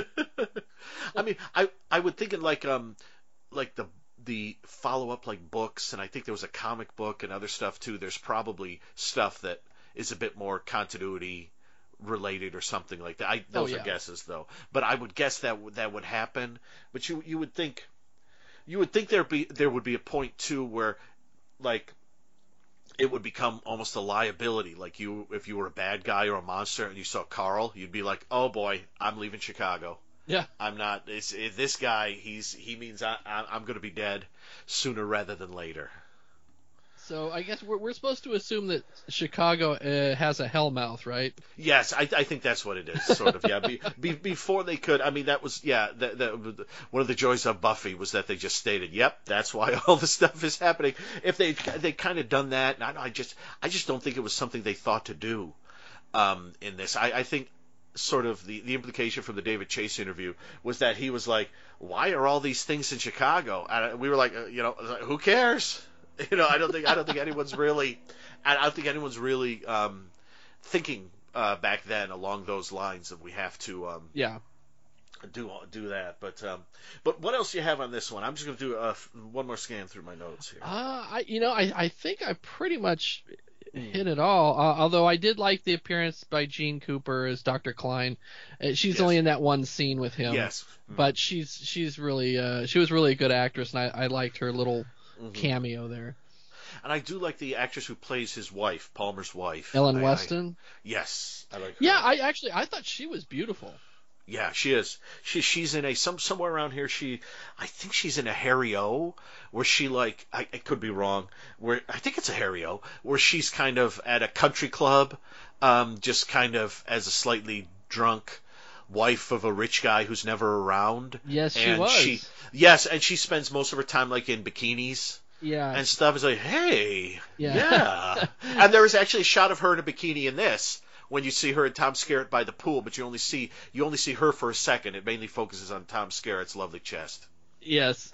with his satanic thing, uh, satanic um, uh, thing in the middle of it, the uh, the uh, the amulet. Um, Yeah, so- well, you know, she was in a lot of those '70s uh, shows like Barnaby Jones and SWAT and uh, Ellery Queen and Cannon. Uh, Yeah. So she she got her she got around in the '70s pretty Yeah. pretty well on TV. Uh, I've got uh, two, one more thing. I, I think I have one more thing, and that's sort of. I, I realize one of the things that um, at the end of it, and I, th- I think this is what kind of keeps me going because there's so many like the X Files when Mulder and Scully when everything gets covered up and they've seen so much but it's all gone. Usually at Yeah. the end of an episode it's it's sad or it's a little depressing. Whereas at the end of this, Carl just, you know, saved how many more people from dying horribly?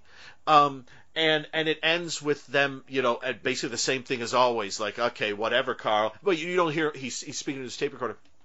But at the end, when he's done speaking to his tape recorder, he makes a joke about the wife Yes. hoping she has a dog, and then when he gets in his car, he's smiling and laughing Oh, when he drives away. So it's like for him, it's it's um, I, I don't think I don't think he's seeing it the same way we are. I think he's just seeing it as like, okay, you know, for every eh, for him it's probably like for every five things he investigates, you know, probably three of them fall through, but two of them are great things, and he he's not sitting here like we are going, well, you remember that Firefall case? You remember at the end of that when everyone told you you were crazy when you set the building on fire? Yeah, this is like that, and he's thinking like, whatever. You know, I've, I've got another thing I'm I'm looking into tomorrow, and it's it's interesting see, seeing him kind of being like, well, I saved the day, but you know, whatever. Let's keep on moving and laughing. Yeah. Kind of take take some of the um take some of the uh, darn it, he he wasn't able to prove anything again away. Yeah, you get the impression that at this point he's just like, yeah, I know none of this crap's gonna make it to the, the final edition. whatever. You know, it'll be he disappeared and who where did he go and whatever. And I'm not, you know, and I won't be writing it. Someone else in the office probably will. I still got Um, paid. Yeah, exactly. He's still getting paid. So the oh, oh two more things real quick. One, I love the scene where uh, Kolchak is looking through the Satan books and Yes. um and uh, Vincenzo walks in just like, oh, why do I eat at Manny's? Oh, one of the first stages of botulism. hey, Carl, can you hear me? Can you hear me? And it's fun because Vincenzo's coming in and he's trying to be a genial boss Right. and Carl just isn't paying attention. And I felt bad because I, I almost wish Carl had just let it down for a second and just been like, "You doing okay?" Maybe patted him hard on the t- stomach or something like that, and make him go, "Oh, Carl, be careful." Um, but uh, but I do like that when he steps in because he's very much like, "Oh boy, why do I go there?" But Carl's got his Satan books, and he is not interested. and then my my final thing is the uh, I I do love what Carl does in the end. Um, and I, I won't say exactly what it is, but he has some holy water, and when he kind of throws the holy water for for a second or two, you're like, Carl, why'd you throw it there? But then you realize he had a plan, and when you see what he why he did what he did, you're like, smart one, Carl. That was a good one. He's a smart guy, but I won't. Yeah. I won't say what that is. Obviously, Carl lives in the end. I mean, that's uh, that's not a What? not, what. No, well, did you have anything else on this one? I, I, I, don't, but uh, Okay. I, I, again, I, I, I think you know, really, at this point, this is uh, what episode Seven. Seven. Yes. Uh, I've liked six out of the seven, so I mean, Yeah. the batting average has been pretty good so far. Yeah, yeah, it's a. Yeah, I agree. Yeah, that I'm wondering if I watch the Alien one again in high def, will it suddenly become my favorite? I don't know. It'll probably meander, meander like it did, but um, who knows? Uh, so where where can we find you online? And, and it's um. Oh, and by the way, everyone, again, um, happy Halloween.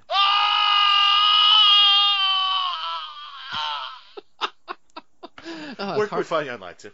hard to follow that. well, uh, well, uh, I'm a co-host of uh, a podcast called Beauty, the Beast, and the Bees, where we cover uh, bee films and genre film in general. Uh, my co-host is uh, Kelly Hogaboom, and um, you can find us on iTunes and uh, SoundCloud. And uh, we've got a, a really nice Halloween episode coming up where we'll be covering Halloween Kills, which of course uh, by the time this airs will already have been out for about a month. But uh, yeah, That's so that's, half the people. That's the response of half the people who saw Halloween Kills. I don't think I have a button here for the other half. oh my gosh, how frightening! So, so, uh, so thank you again, Tim. Uh, much appreciated as always. The next time we will be back with bad medicine in high def. Woohoo! So, uh, let us go on to. Oh, okay. Let us go on to this. The 14th and final ape chat. Listen to this.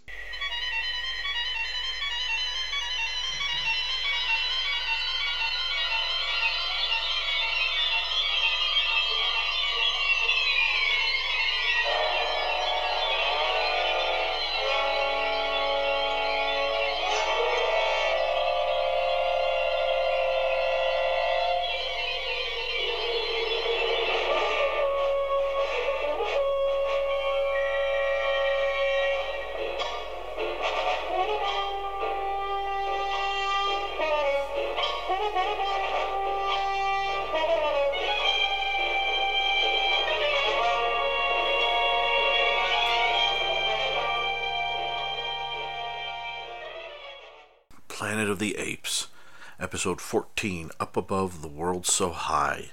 Aired, as far as we know, December 20th, 1974. Directed by John Meredith Lucas. Story by Shimon Wincelberg. Teleplay by uh, uh, Mr. Wincelberg and Arthur Browne Jr. And in this one, uh, our gang, Virdon, Burke, and Galen, watch a guy named Lurik uh, hang gliding and he's he's basically trying to hang glide away, sort of a la Brewster McCloud. And uh, some apes uh, see him doing that and capture him. And there is a, a chimpanzee, a scientist, I forget her name, Carissa, I believe. And um, she wants, she's trying to get Zaius and Urko to help her um, replicate the glider that the human built. Um, but she has her own nefarious plans for it. And um, uh, the guys kind of find out about it, and they're trying to get Lurik, who really wants to fly and thinks the apes are on his side, to f- get out of there. Before uh, the apes do something bad. So it's basically trying to build a hang glider and trying to fly away. And there's a chimpanzee who may or may not be very unpleasant. But regardless of all that, this is the this is the last episode of Planet of the Apes live action. So let's hear a little blast of something. Then on the other side, Amy the Conqueror returns for one last time for our final ape chat. Up above the world so high.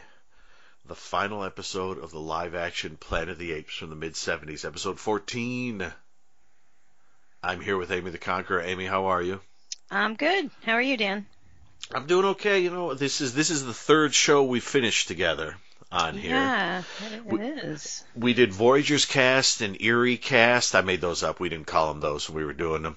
Um, and we had, we had we, I think we had a pretty darn good time doing those. Oh, and now, and now now we're um well we were that's right we were in the 90s the 80s and now the 70s so we we've covered the I'll see if I can find something from the 60s we can do next Sounds good. um uh there must be something there must be something there must um, be, yeah. oh one of the uh, Batman ripoffs like Mr. Terrific or Captain Nice Ooh, I've never even those. seen those. So. I haven't seen those either, but one of them is Buck Henry, I think. Like a. Bat- I'll, I'll look. I'll look into those. But, but we are here now, so so we're so we're at the end, and it's it's always a little it's always a little sad. Um, uh, um, but to, to mis to you know to misquote Doctor Who, you know, it's always sad when when something ends, but then something begins again. So in the next episode, um, uh, something will begin again, and that'll be a happy thing. Uh, I think. I hope. I'd hate. I'd hate to. Th- I'd hate to think of the next episode began and you all heard what show I'd pick next. You were like, "Oh, this is the turning point. This is when he jumped the shark." um, but we are. We are. Um, and, and I'll I'll say this again at the end. But uh, thank you so much again, Amy, for joining me on this ape Oh, chat. thanks for having me, Dan. I always have a good time. Yay. Um, so I um I uh I think let, let's dive right in. What what are your your thoughts on the final episode of Planet of the Apes, the TV series, live action? Um, I think it was fun enough. Um, as a final episode, it doesn't really seem like a final episode. It's just like every other episode. I know Yeah. they obviously didn't know they were not going to make any more, or maybe they did. Um, I know there's some debate as to whether this was even shown, or if it was Yes, just shown in certain that. markets, Yeah. or if it's shown on the date they said it was shown. Um, so it, it, I think they were filmed out of order. I think we've discussed this in other Yeah. episodes. Mhm. So like, it was kind of anticlimactic. Yeah. Yeah, as it's fun as of, of an episode as it as it tried to be, it, it mm-hmm. you know. It's. I, I will say the, the the one the one thing with the episodes I had to adjust myself very quickly because when I saw my mind, not like my shirt or my pants or anything like that. I mean, I had to because when you see the title, I thought, wow, we we we've had the Liberator, the horse race, the this, the that, but Yep. up above the world so high. That's lovely. That sounds like the final episode. I mean, i i- you think about it. How did the show begin? Their, their ship came out of the sky and crashed Exactly. up I above was the kind world of so hoping high. that was the direction they were going to go. Like, Twinkle, twinkle, little star. Yeah, that's exactly what I was hoping it would be. And then within the first 35 seconds or so, a hang glider, and you're like, oh crap, hang gliding. It's the mid 70s, of course, it's hang gliding. Oh. so I mean, I will say that there is the thing with the, the hang gliding guy. His theory about wanting to fly away did remind me of Brewster McCloud, my favorite Robert Altman film. okay, yeah, I Um, can see that. s- So, there's a little bit of that sort of the concept of um um because this one guy, yeah, who builds the hang glider seems the the apes are confused that he seems to have intelligence, except for the one lady chimp who we can talk, we'll definitely talk about. Yeah. Um, but um, uh, but but but there's something about just like um, I you know I want to build this and just fly away, and you know that you know that ain't gonna work. Just like with Brewster, he you know I. Well, it might have worked with Brewster, but things went wrong in the movie. um, but but it, you know you you like the concept of just like if I, I don't want if I don't want to live in this this awful world anymore, I'm gonna I'm gonna build a hang glider and I'm gonna spend the last two to three minutes of my life flying, doing Right. something that no one else does, and they shoot me down. I hit the water. I drown. I don't care. For those two or three minutes, I'm doing something no one has done, uh, for, at least for hundreds of years. Uh, you know, and and so there's something. Um, I mean, the guy, the character himself is a bit goofy, but um, Yeah. but and I'm, I'm I think I'm giving him a little more um, gravitas than, than he has. Um, but uh, but he does he does have a have a he he does have but I, I kind of like that that concept. Um, and, and overall, I think it's um, I think the the, the problem I had with the episode is that like at the end of it, there's a sort of hidden plot to kill a lot of apes with bombs Yeah. Yeah. Which we have seen in the previous episode. and the end of the Yeah. epi- the end of the episode is like them all on a raft in the water floating away from apes, which we saw back in the shark episode. Yep. That's how that so so there is the feeling of you can't be 14 episodes and out of ideas already. Yeah. That's that's not that's I, I just I just get the feeling I'll say this again when we get to our wrap up at the end, but I just get the feeling that someone didn't think this through. Uh, someone like the guy who wrote the first two episodes, I want to say Al Hirschman, but I could be wrong on that. Um, he hasn't been back, I don't think, to write another episode. Well, that so would I- make a lot of sense. Yeah, and, and and so so it feels like in the first two episodes, there's a bit of a feeling like we're going some. You remember? Didn't they have a thing? You remember the Ah, thing? They, they have a thing. Um, yeah. Let's uh, let's talk about it later because yeah, we'll talk about it. So let sorry, let's um. No, it's your right. show. Whenever you want to talk about it, we'll I I agree, I agree with you, Amy. Tell me tell me something else you liked about the episode. Uh, I did like the episode, though it was Mhm. another one of those episodes that's kind of like, okay, you just you just get so frustrated with the characters, not not Yeah. The main characters, but you know, the the guy Lur- Leuric who was Yeah, wanted to fly. Um, he's just so adamant and like so stubborn, and like you just go over that again and again, and it's like, okay, we get it. He's, you know, we've done this in other episodes where they Yeah. kind of beat things into the ground a bit. Like, okay, we got it. He doesn't care if he's gonna die. He knows what he's doing Mhm. when he actually doesn't. so, yes, yes, yes. um, yeah, that always kind of rubs me the wrong way. But you know, it was still fun. I, um, Carsia, the the female chimp Yes. scientist. uh huh. Um, I do appreciate that all the female chimps are scientists. I guess Yes, that, that Um, is cool. That is cool. she was kind of hard to take. Um, Mm. and I didn't really appreciate um Galen being into her. I was like, I don't know what you see in this chimp. She's not the best. but I guess we already knew her ulterior motives, and he did not. Yes. Um, yes. she seemed kind of right off the bat. I, you know, she didn't seem trustworthy. So I was a little surprised that Galen was like, hmm, you know, she's Yeah. kind of an attractive chimp, chimp. But I guess you know he's out there with the guys all the time. Yeah. Anybody's And he- good at that point. And I, I guess too, like whenever they always seem to wind up more or less in places that are um, human heavy. So so if if there's Yeah. flirting to be done, the guys are getting that, and then every once in a while he's got to be like, "Say, how are you? Yeah, I mean, that's another direction they could have gone in. I mean, Mhm. they didn't really in the movie, but um, Mm-hmm. you know, Charleston Heston kisses the sure, what's her name there, and I know her name, I just can't think of it right now. Um, in the movie, and yeah, that, that's a, that's something they could have explored in this series. mhm. The chimp human relationship. yes, yes, uh, yeah." I just I just think like, yeah, I, yeah. I'm I, I'm wondering like the order they shot them in, or if by this point, yeah, they knew the they were done, and. uh Eh. But anyways, anyways, I'll give you something I liked about it. I liked um, I liked the guys in this one because they're kind of very tangential. Ten, t- t- t- there's on the edge of the plot, sort of throughout, and they're just kind of helping build the glider and trying to convince that goofy guy to, you know, that they can help him out. And there's there's a fun scene where um, Galen's about to um, do get some ape smooching with the lady. And the guys come in they're like uh, we got a problem. And um, and they're trying to be like come on we need your help over here. And and the two and the two chimps are looking at them aren't they stupid? Look at them. Oh my gosh. What is wrong with you two? Oh my gosh. Uh, they're dumb aren't they? They sure are. And the guys are like come on. It's a, it's not like there's a laugh track on the scene but i could almost hear it I could almost hear like like a good times kind of kind of like in the background. That would have been Um, awesome. Yeah, and and I do. I mean, the I will say the, the hang gliding scenes are fun when they Yeah. happen. Watch watching Galen hang glide because he thinks he's going to be he's going to die immediately, but then to watch the sh- the joy he's having when he's flying is wonderful. And then the final scene too is is is fairly.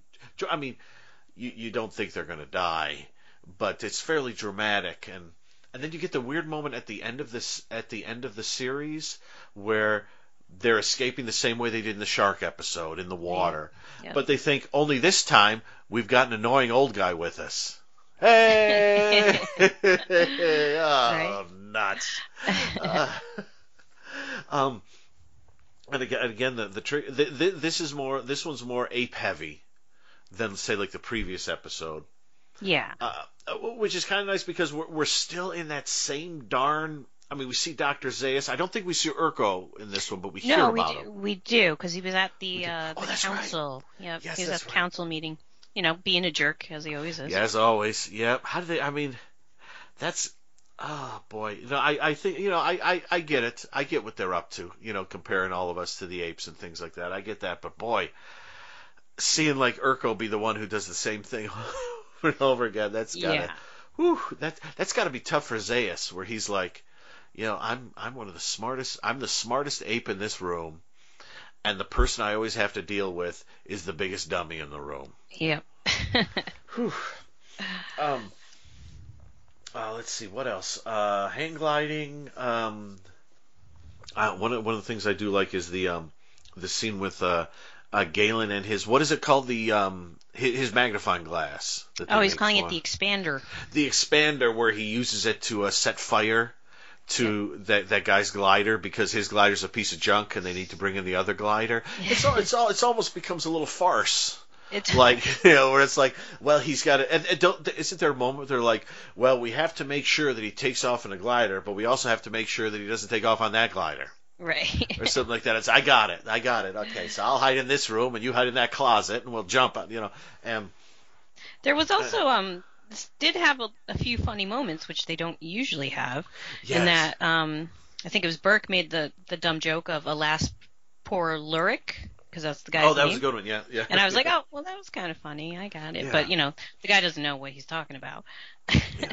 yeah, I think I think in the, in the in the previous episode they had a couple moments where um the two, the guys were something like uh you know, well, c- come with me. Oh, uh, come with me. I'll get you dinner. Well, you know what I want? I want a big steak and a cold beer. And and they keep keep doing these little, uh, um, you know, uh, 1980 because that's where they're from, right? I think around 1980 Somewhere around there, yeah. yeah, sort of references and things like that. And it's funny because you rarely, uh, although in the previous episode, the one guy said, I don't know what that is, but if I can get it for you, I will. And I thought, all right, there you go. Um, now, what did you, okay, so what did you think when the, um, when they, when you, you when you get the full reveal of what her plan is, the the chimp, the shifty chimp who turns out to be um, an anarchist chimp. yeah. Basically, what, for, what uh, did you, world domination, basically. yeah, wh- wh- what did you think of that? I mean, I can understand, like like we just said, like it's got to be tough uh, uh, with so many of these dumb gorillas. Sorry, and I don't mean to sound racist or anything, but that's just the way the show, that's the way the show plays. Right. Um, yeah, but, but having themselves in positions of power, you know, sort of like the military taking over a country or something like that kind of thing, you know, and it's it's got it's got to be annoying. And but what what did you think of that when when you suddenly realized like, oh wow, she's planning on like doing more or less what John Ireland was going to do in the previous episode, but she's actually like um like, wants to commit sort of genocide sort of on a chunk of her own people. Right. Um, I did not realize that her aspirations were going to be so lofty. I guess. Yes. Um, yeah. that came out of nowhere, and Galen was just as surprised as I was.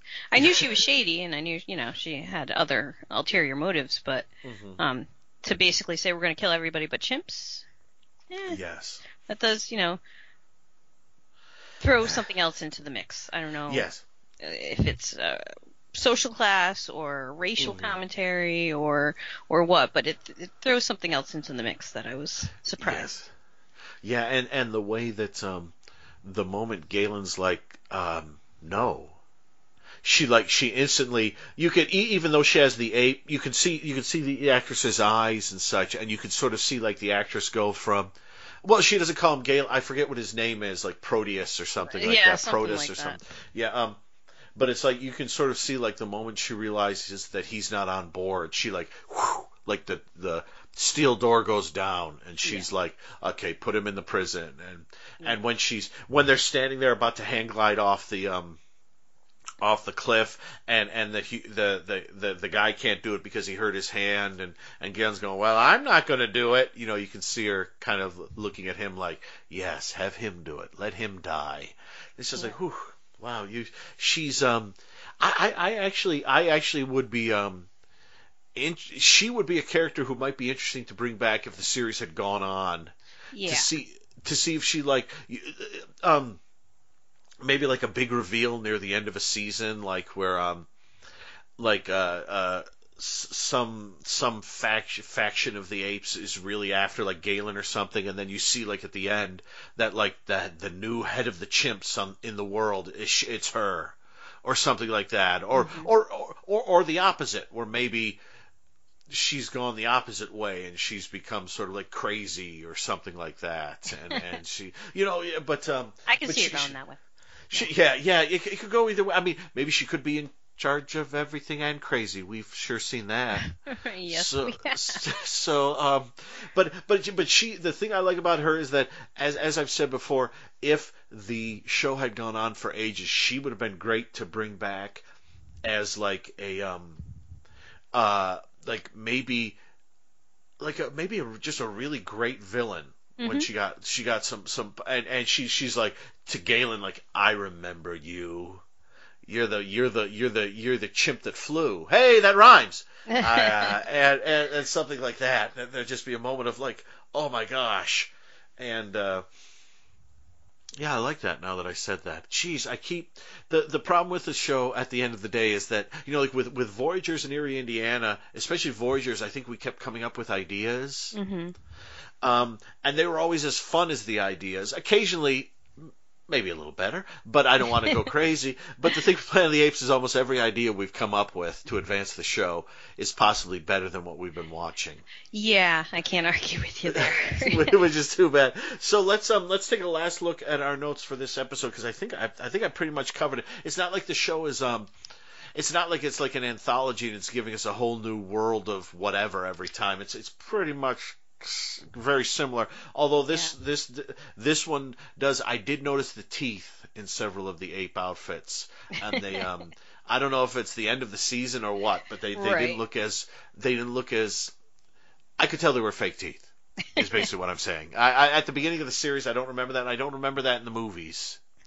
yeah, the, Um, the costuming uh, varied from episode to episode, Yes, so it would yes. be interesting to know in what order they were shot Yeah. and whether this was towards the end when you- they were like, you- ah, we're already canceled, Yeah. whatever. Yeah, let's get out of here. I'm not spending um, money on teeth.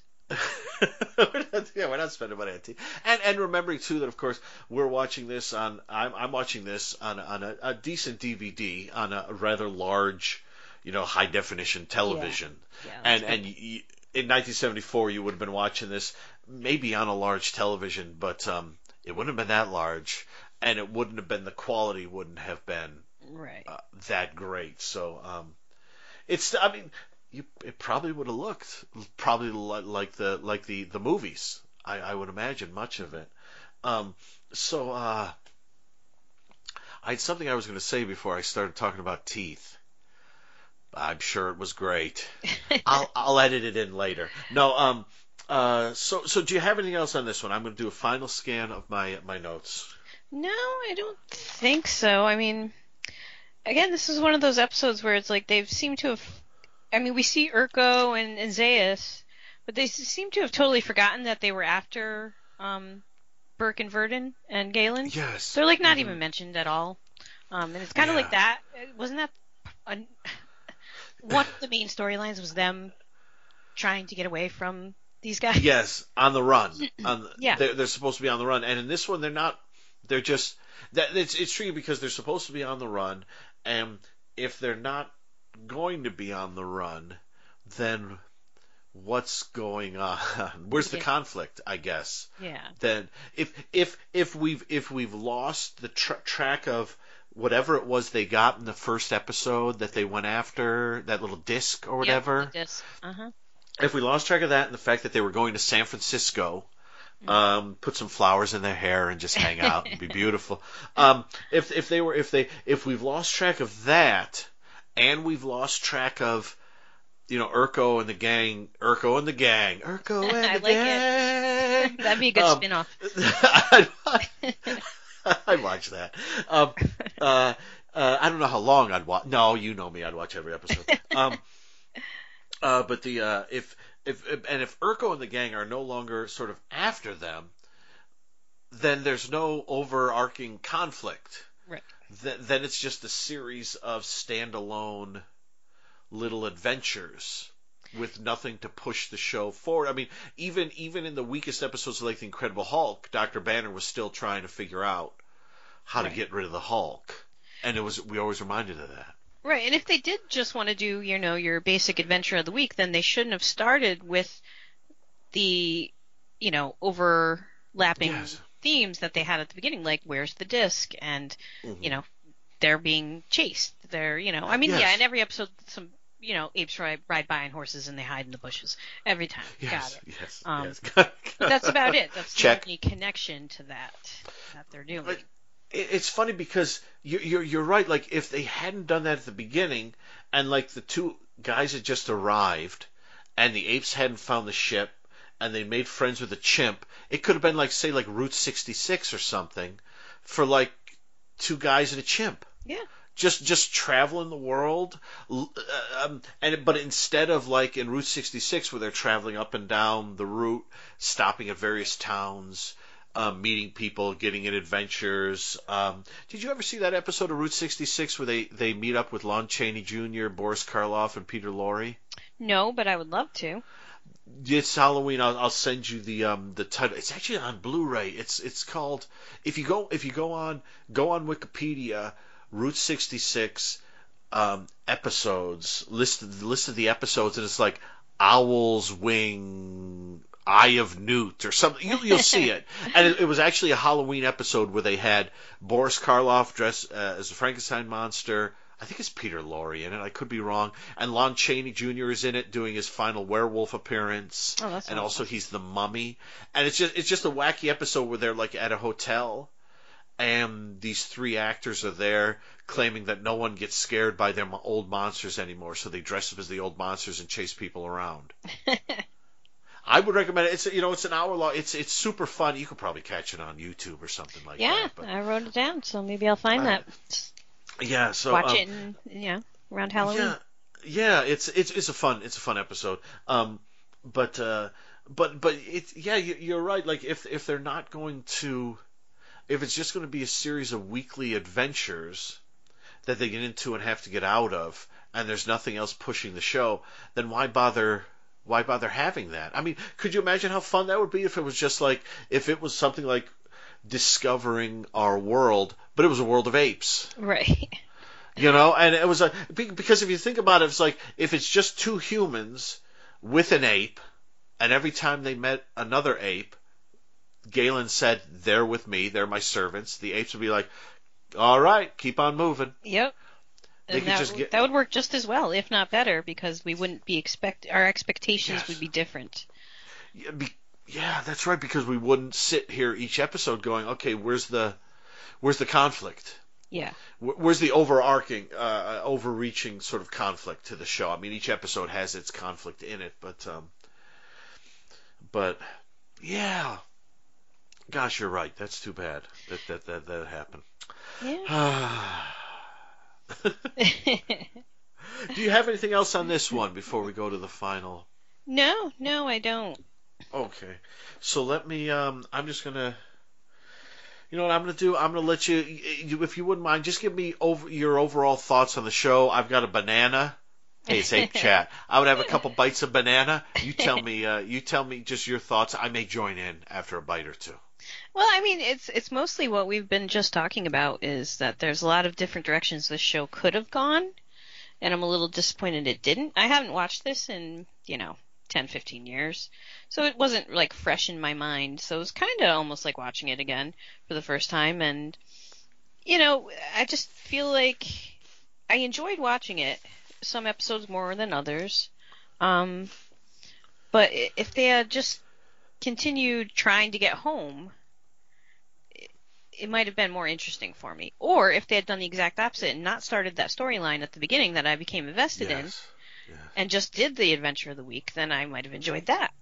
Yeah. Um, but just to start something and th- you know the first few episodes that's what they were all about they're like we got to get Mhm. home they found that computer um, Oh, it yes. gave them information and they when they played the they, they had another disc or a computer that could play the disc i can't even remember now but I don't know. That was it's like ago. so lost in the rest of the episodes Yes. of Mhm. nonsense which you horse know, racing and, and Yeah. sharks and and just Yeah. random stuff. which is all fun and if it was just for Mm-hmm. like a kids show i could take it a little better but then like episodes like the liberator they go a little darker yeah. So you're like, eh, you know, and then they have that whole episode on where it was basically just espionage and bored the bored me to tears. What one was that? that one I the tyrant. I think it was. I think so.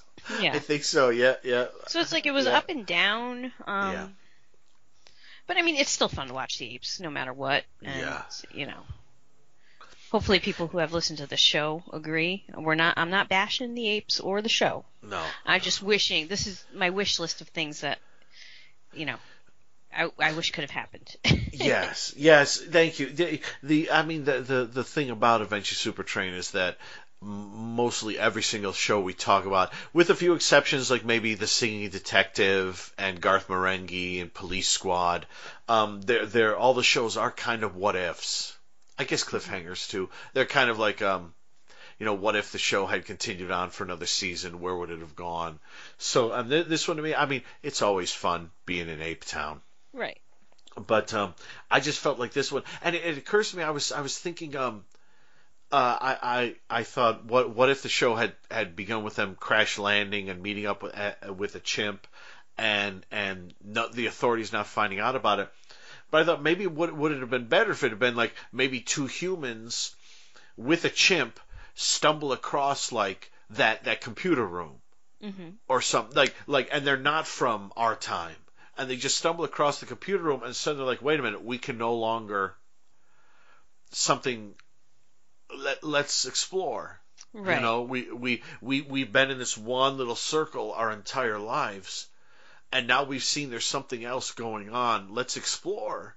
And it could have been instead of we've got a disc we're going to San Francisco we're going home it could have been we've seen that there is more to this world and there was more to this world let's explore Yeah, that would have that would have worked too because it still sticks with the same yes you know basic vein of the original stories. hmm I think that would still fit in. It doesn't Yes. always have to be, you know, astronauts crash land and then they hook up with Yeah. uh, Roddy McDowall and you know, like which is how did that become a standard Yeah. I, I would love I mean, that I'm glad it did. I, I love him. Yeah, I I know, think, no, yeah. I think the cast, the main the main dudes Yes. are like a really good selling point of the show. Yeah. I, I like them all, and th- I think they're you know probably the best part. Yes, yeah. From from it's it's yeah. If if um, I I uh, yeah. This this was in no way my favorite show that we've covered on Adventure Super Train, but it was not my least favorite. Right, that's it. Hey, that's something. And um and I think I think I think my my my least favorite, to be honest, was probably Beyond Westworld. Hmm. There were only five episodes, which was not its fault. But I just really felt like the first episode set something up, and then the next four, you kind of watch them going, "Really, this is where you chose to go with that?" Ugh. Whereas Planet of the Apes, Plebs, you, you could see it doing like this kind of stories for the rest of the season, and then maybe like if there if it had done a full season, maybe the finale being like episode 22 or 24 or something, being like something more important to the overall um, storyline. Right. Um, but uh, but yeah, I mean, I, I don't I don't um, I know a lot of people love the show and a lot of people love all things ape. So um, I'm not going to say it's it's like a wasted effort because it's not. We're watching it. We're talking about it. We've spent Right. you know we've spent about seven hours talking about it. So that's not um, that's that's it's worth your time if you like the apes. I think you'll you may enjoy the show more than we did. Yeah. Yeah. Um, it, it, it this may be just the thing you needed. Um, I was a little, I was a little disappointed that, that it didn't hit um, it, it didn't go where I was hoping it would go, but then it went where it went, and I mostly had a good time apart from those episodes where I was kind of bored or annoyed. Right. But that happens. So Well, Um, unfortunately, it, it kept going to the same place a lot. that's that's the tr- that's that is the tricky thing at the end of the day where it's meant to be the world of the apes. And I would say at least two thirds of the episodes seem to be like in the same spot in Los Angeles Right. or outside of Los Angeles, and that that's tricky because um, you you if if if they're if they're if the apes are ruling the world, we should get more than just this kind of desertish, kind of arid spot over Right. and over again. right. Um, we I would I would have loved an episode in snow. Right. Could could you imagine that like them being chased through the snow by like with the snow coming down and it's freezing and you can see their breath and they're running and the apes are are shooting at them you know as they're charging through the snow. Oh, would absolutely. have that would have been fantastic. Yeah. What? But unfortunately, we, we got what we got, which is a st- pretty standard 70s sort of adventure show. And um, I would say at the end of the day, if you, if if you if you've honestly got to this point of listening to Amy and myself discussing this, and you haven't watched an episode, give the first couple a try yeah. because I thought those were probably the best. Yeah. I agree. And I think I want to say again, Al Hirschman, I think wrote the first couple episodes. I don't don't quote me on that, but um, watch those and and you'll get a feel for what the show might have been, and then wade in. And if you get like 15 minutes into an episode and you're like, nope, yeah, skip it, go to the next one. Yeah. You're you're not going to miss anything. That's the It's- it- unfortunate truth of, of some of these is. episodes. You know. Yeah, you're, yeah, you're, you're you're right because some of it, um, some of it you'll you'll get the gist of it early on, and it's going to go exactly where you think it goes. And you're so like, oh, do I need to watch this? And the answer is no, you don't. You don't need to do anything. You just need to do what feels good to you. Unless you bought the DVD set, you feel obligated to watch the episode. then. Right. Or you're a completist or something. Yeah. you please, yeah, like myself, we Yeah. got it, you know. yeah. So, so um, so that's that's that's ape chat. It is. Yeah. Thank you, Amy. Oh, oh, it feels it always um like I said, it's it's a little sad to get to the end of a a, a show, but um I'm glad I'm glad you were here with me for this this journey through the planet of the apes. I don't know what the hell it was. Um, do, uh, so um uh any any more thoughts on apes? No, not really. I hope people enjoyed the show and don't think we're bashing them because I don't want to. I don't want to come across that way. No, no. I think I think at the at the end of the day, um, uh, to to me, the reason why I go through episode by episode rather than do a broad overview is because you can honestly say like, okay, you know, 14 episodes, I really loved five of them. I thought five of them were, I'd watch over and over, Right. and and you know there were five of them that were okay, and there were four that stank Right. hey, that's going to happen. I'm sure, folks. I'm sure if you're listening to this podcast, you've encountered many episodes where you're like, Dan, whew, get rid of that one. Right. But, but I, I, I think that that's that's why I like to go episode by episode because you really, you can you can pick out the beautiful things in a show like this, and you can look at the things that don't work, and treat them the same, you know, and give give them the love, as it were. So. Right. So that that is Planet of the Apes, and um, uh, maybe and he- here's the thing: maybe someone who's listening here is the world's biggest fan of Urko. Maybe, maybe you're listening to this going, "You didn't give Urko the love he deserves." well, come on, Maybe. come on, Maybe. Amy, Amy, you you pick a, you pick an Urko episode. Amy and I'll come back and we'll discuss it with you. Huh? Yep. We'll give it another chance. Let's do that. So, um, Amy, uh, now that Ape Chat is done, and and I would love to have you on the show again sometime soon. Maybe talking Captain Terrific or Mister Nice. I got those wrong, but Hey. uh, Whatever. I'm always game, Dan. yeah, all right. Um, so we're um. Oh, actually, I just thought of a fun show. That uh. Well, I'll I'll. Sorry. So so, Amy. Amy, where can we find you online? You can find me on Instagram at Amy underscore the underscore conqueror. Excellent. That is the end of Ape Chat, everyone. Next week we will have a brand new old show on here. I think you're going to like it. Gosh, I hope you like it because it goes on for a bit. And uh, fingers crossed. And I think we're just going to wrap up the episode right here. Amy, uh, would you like to say goodnight to the good people? Good night, good people.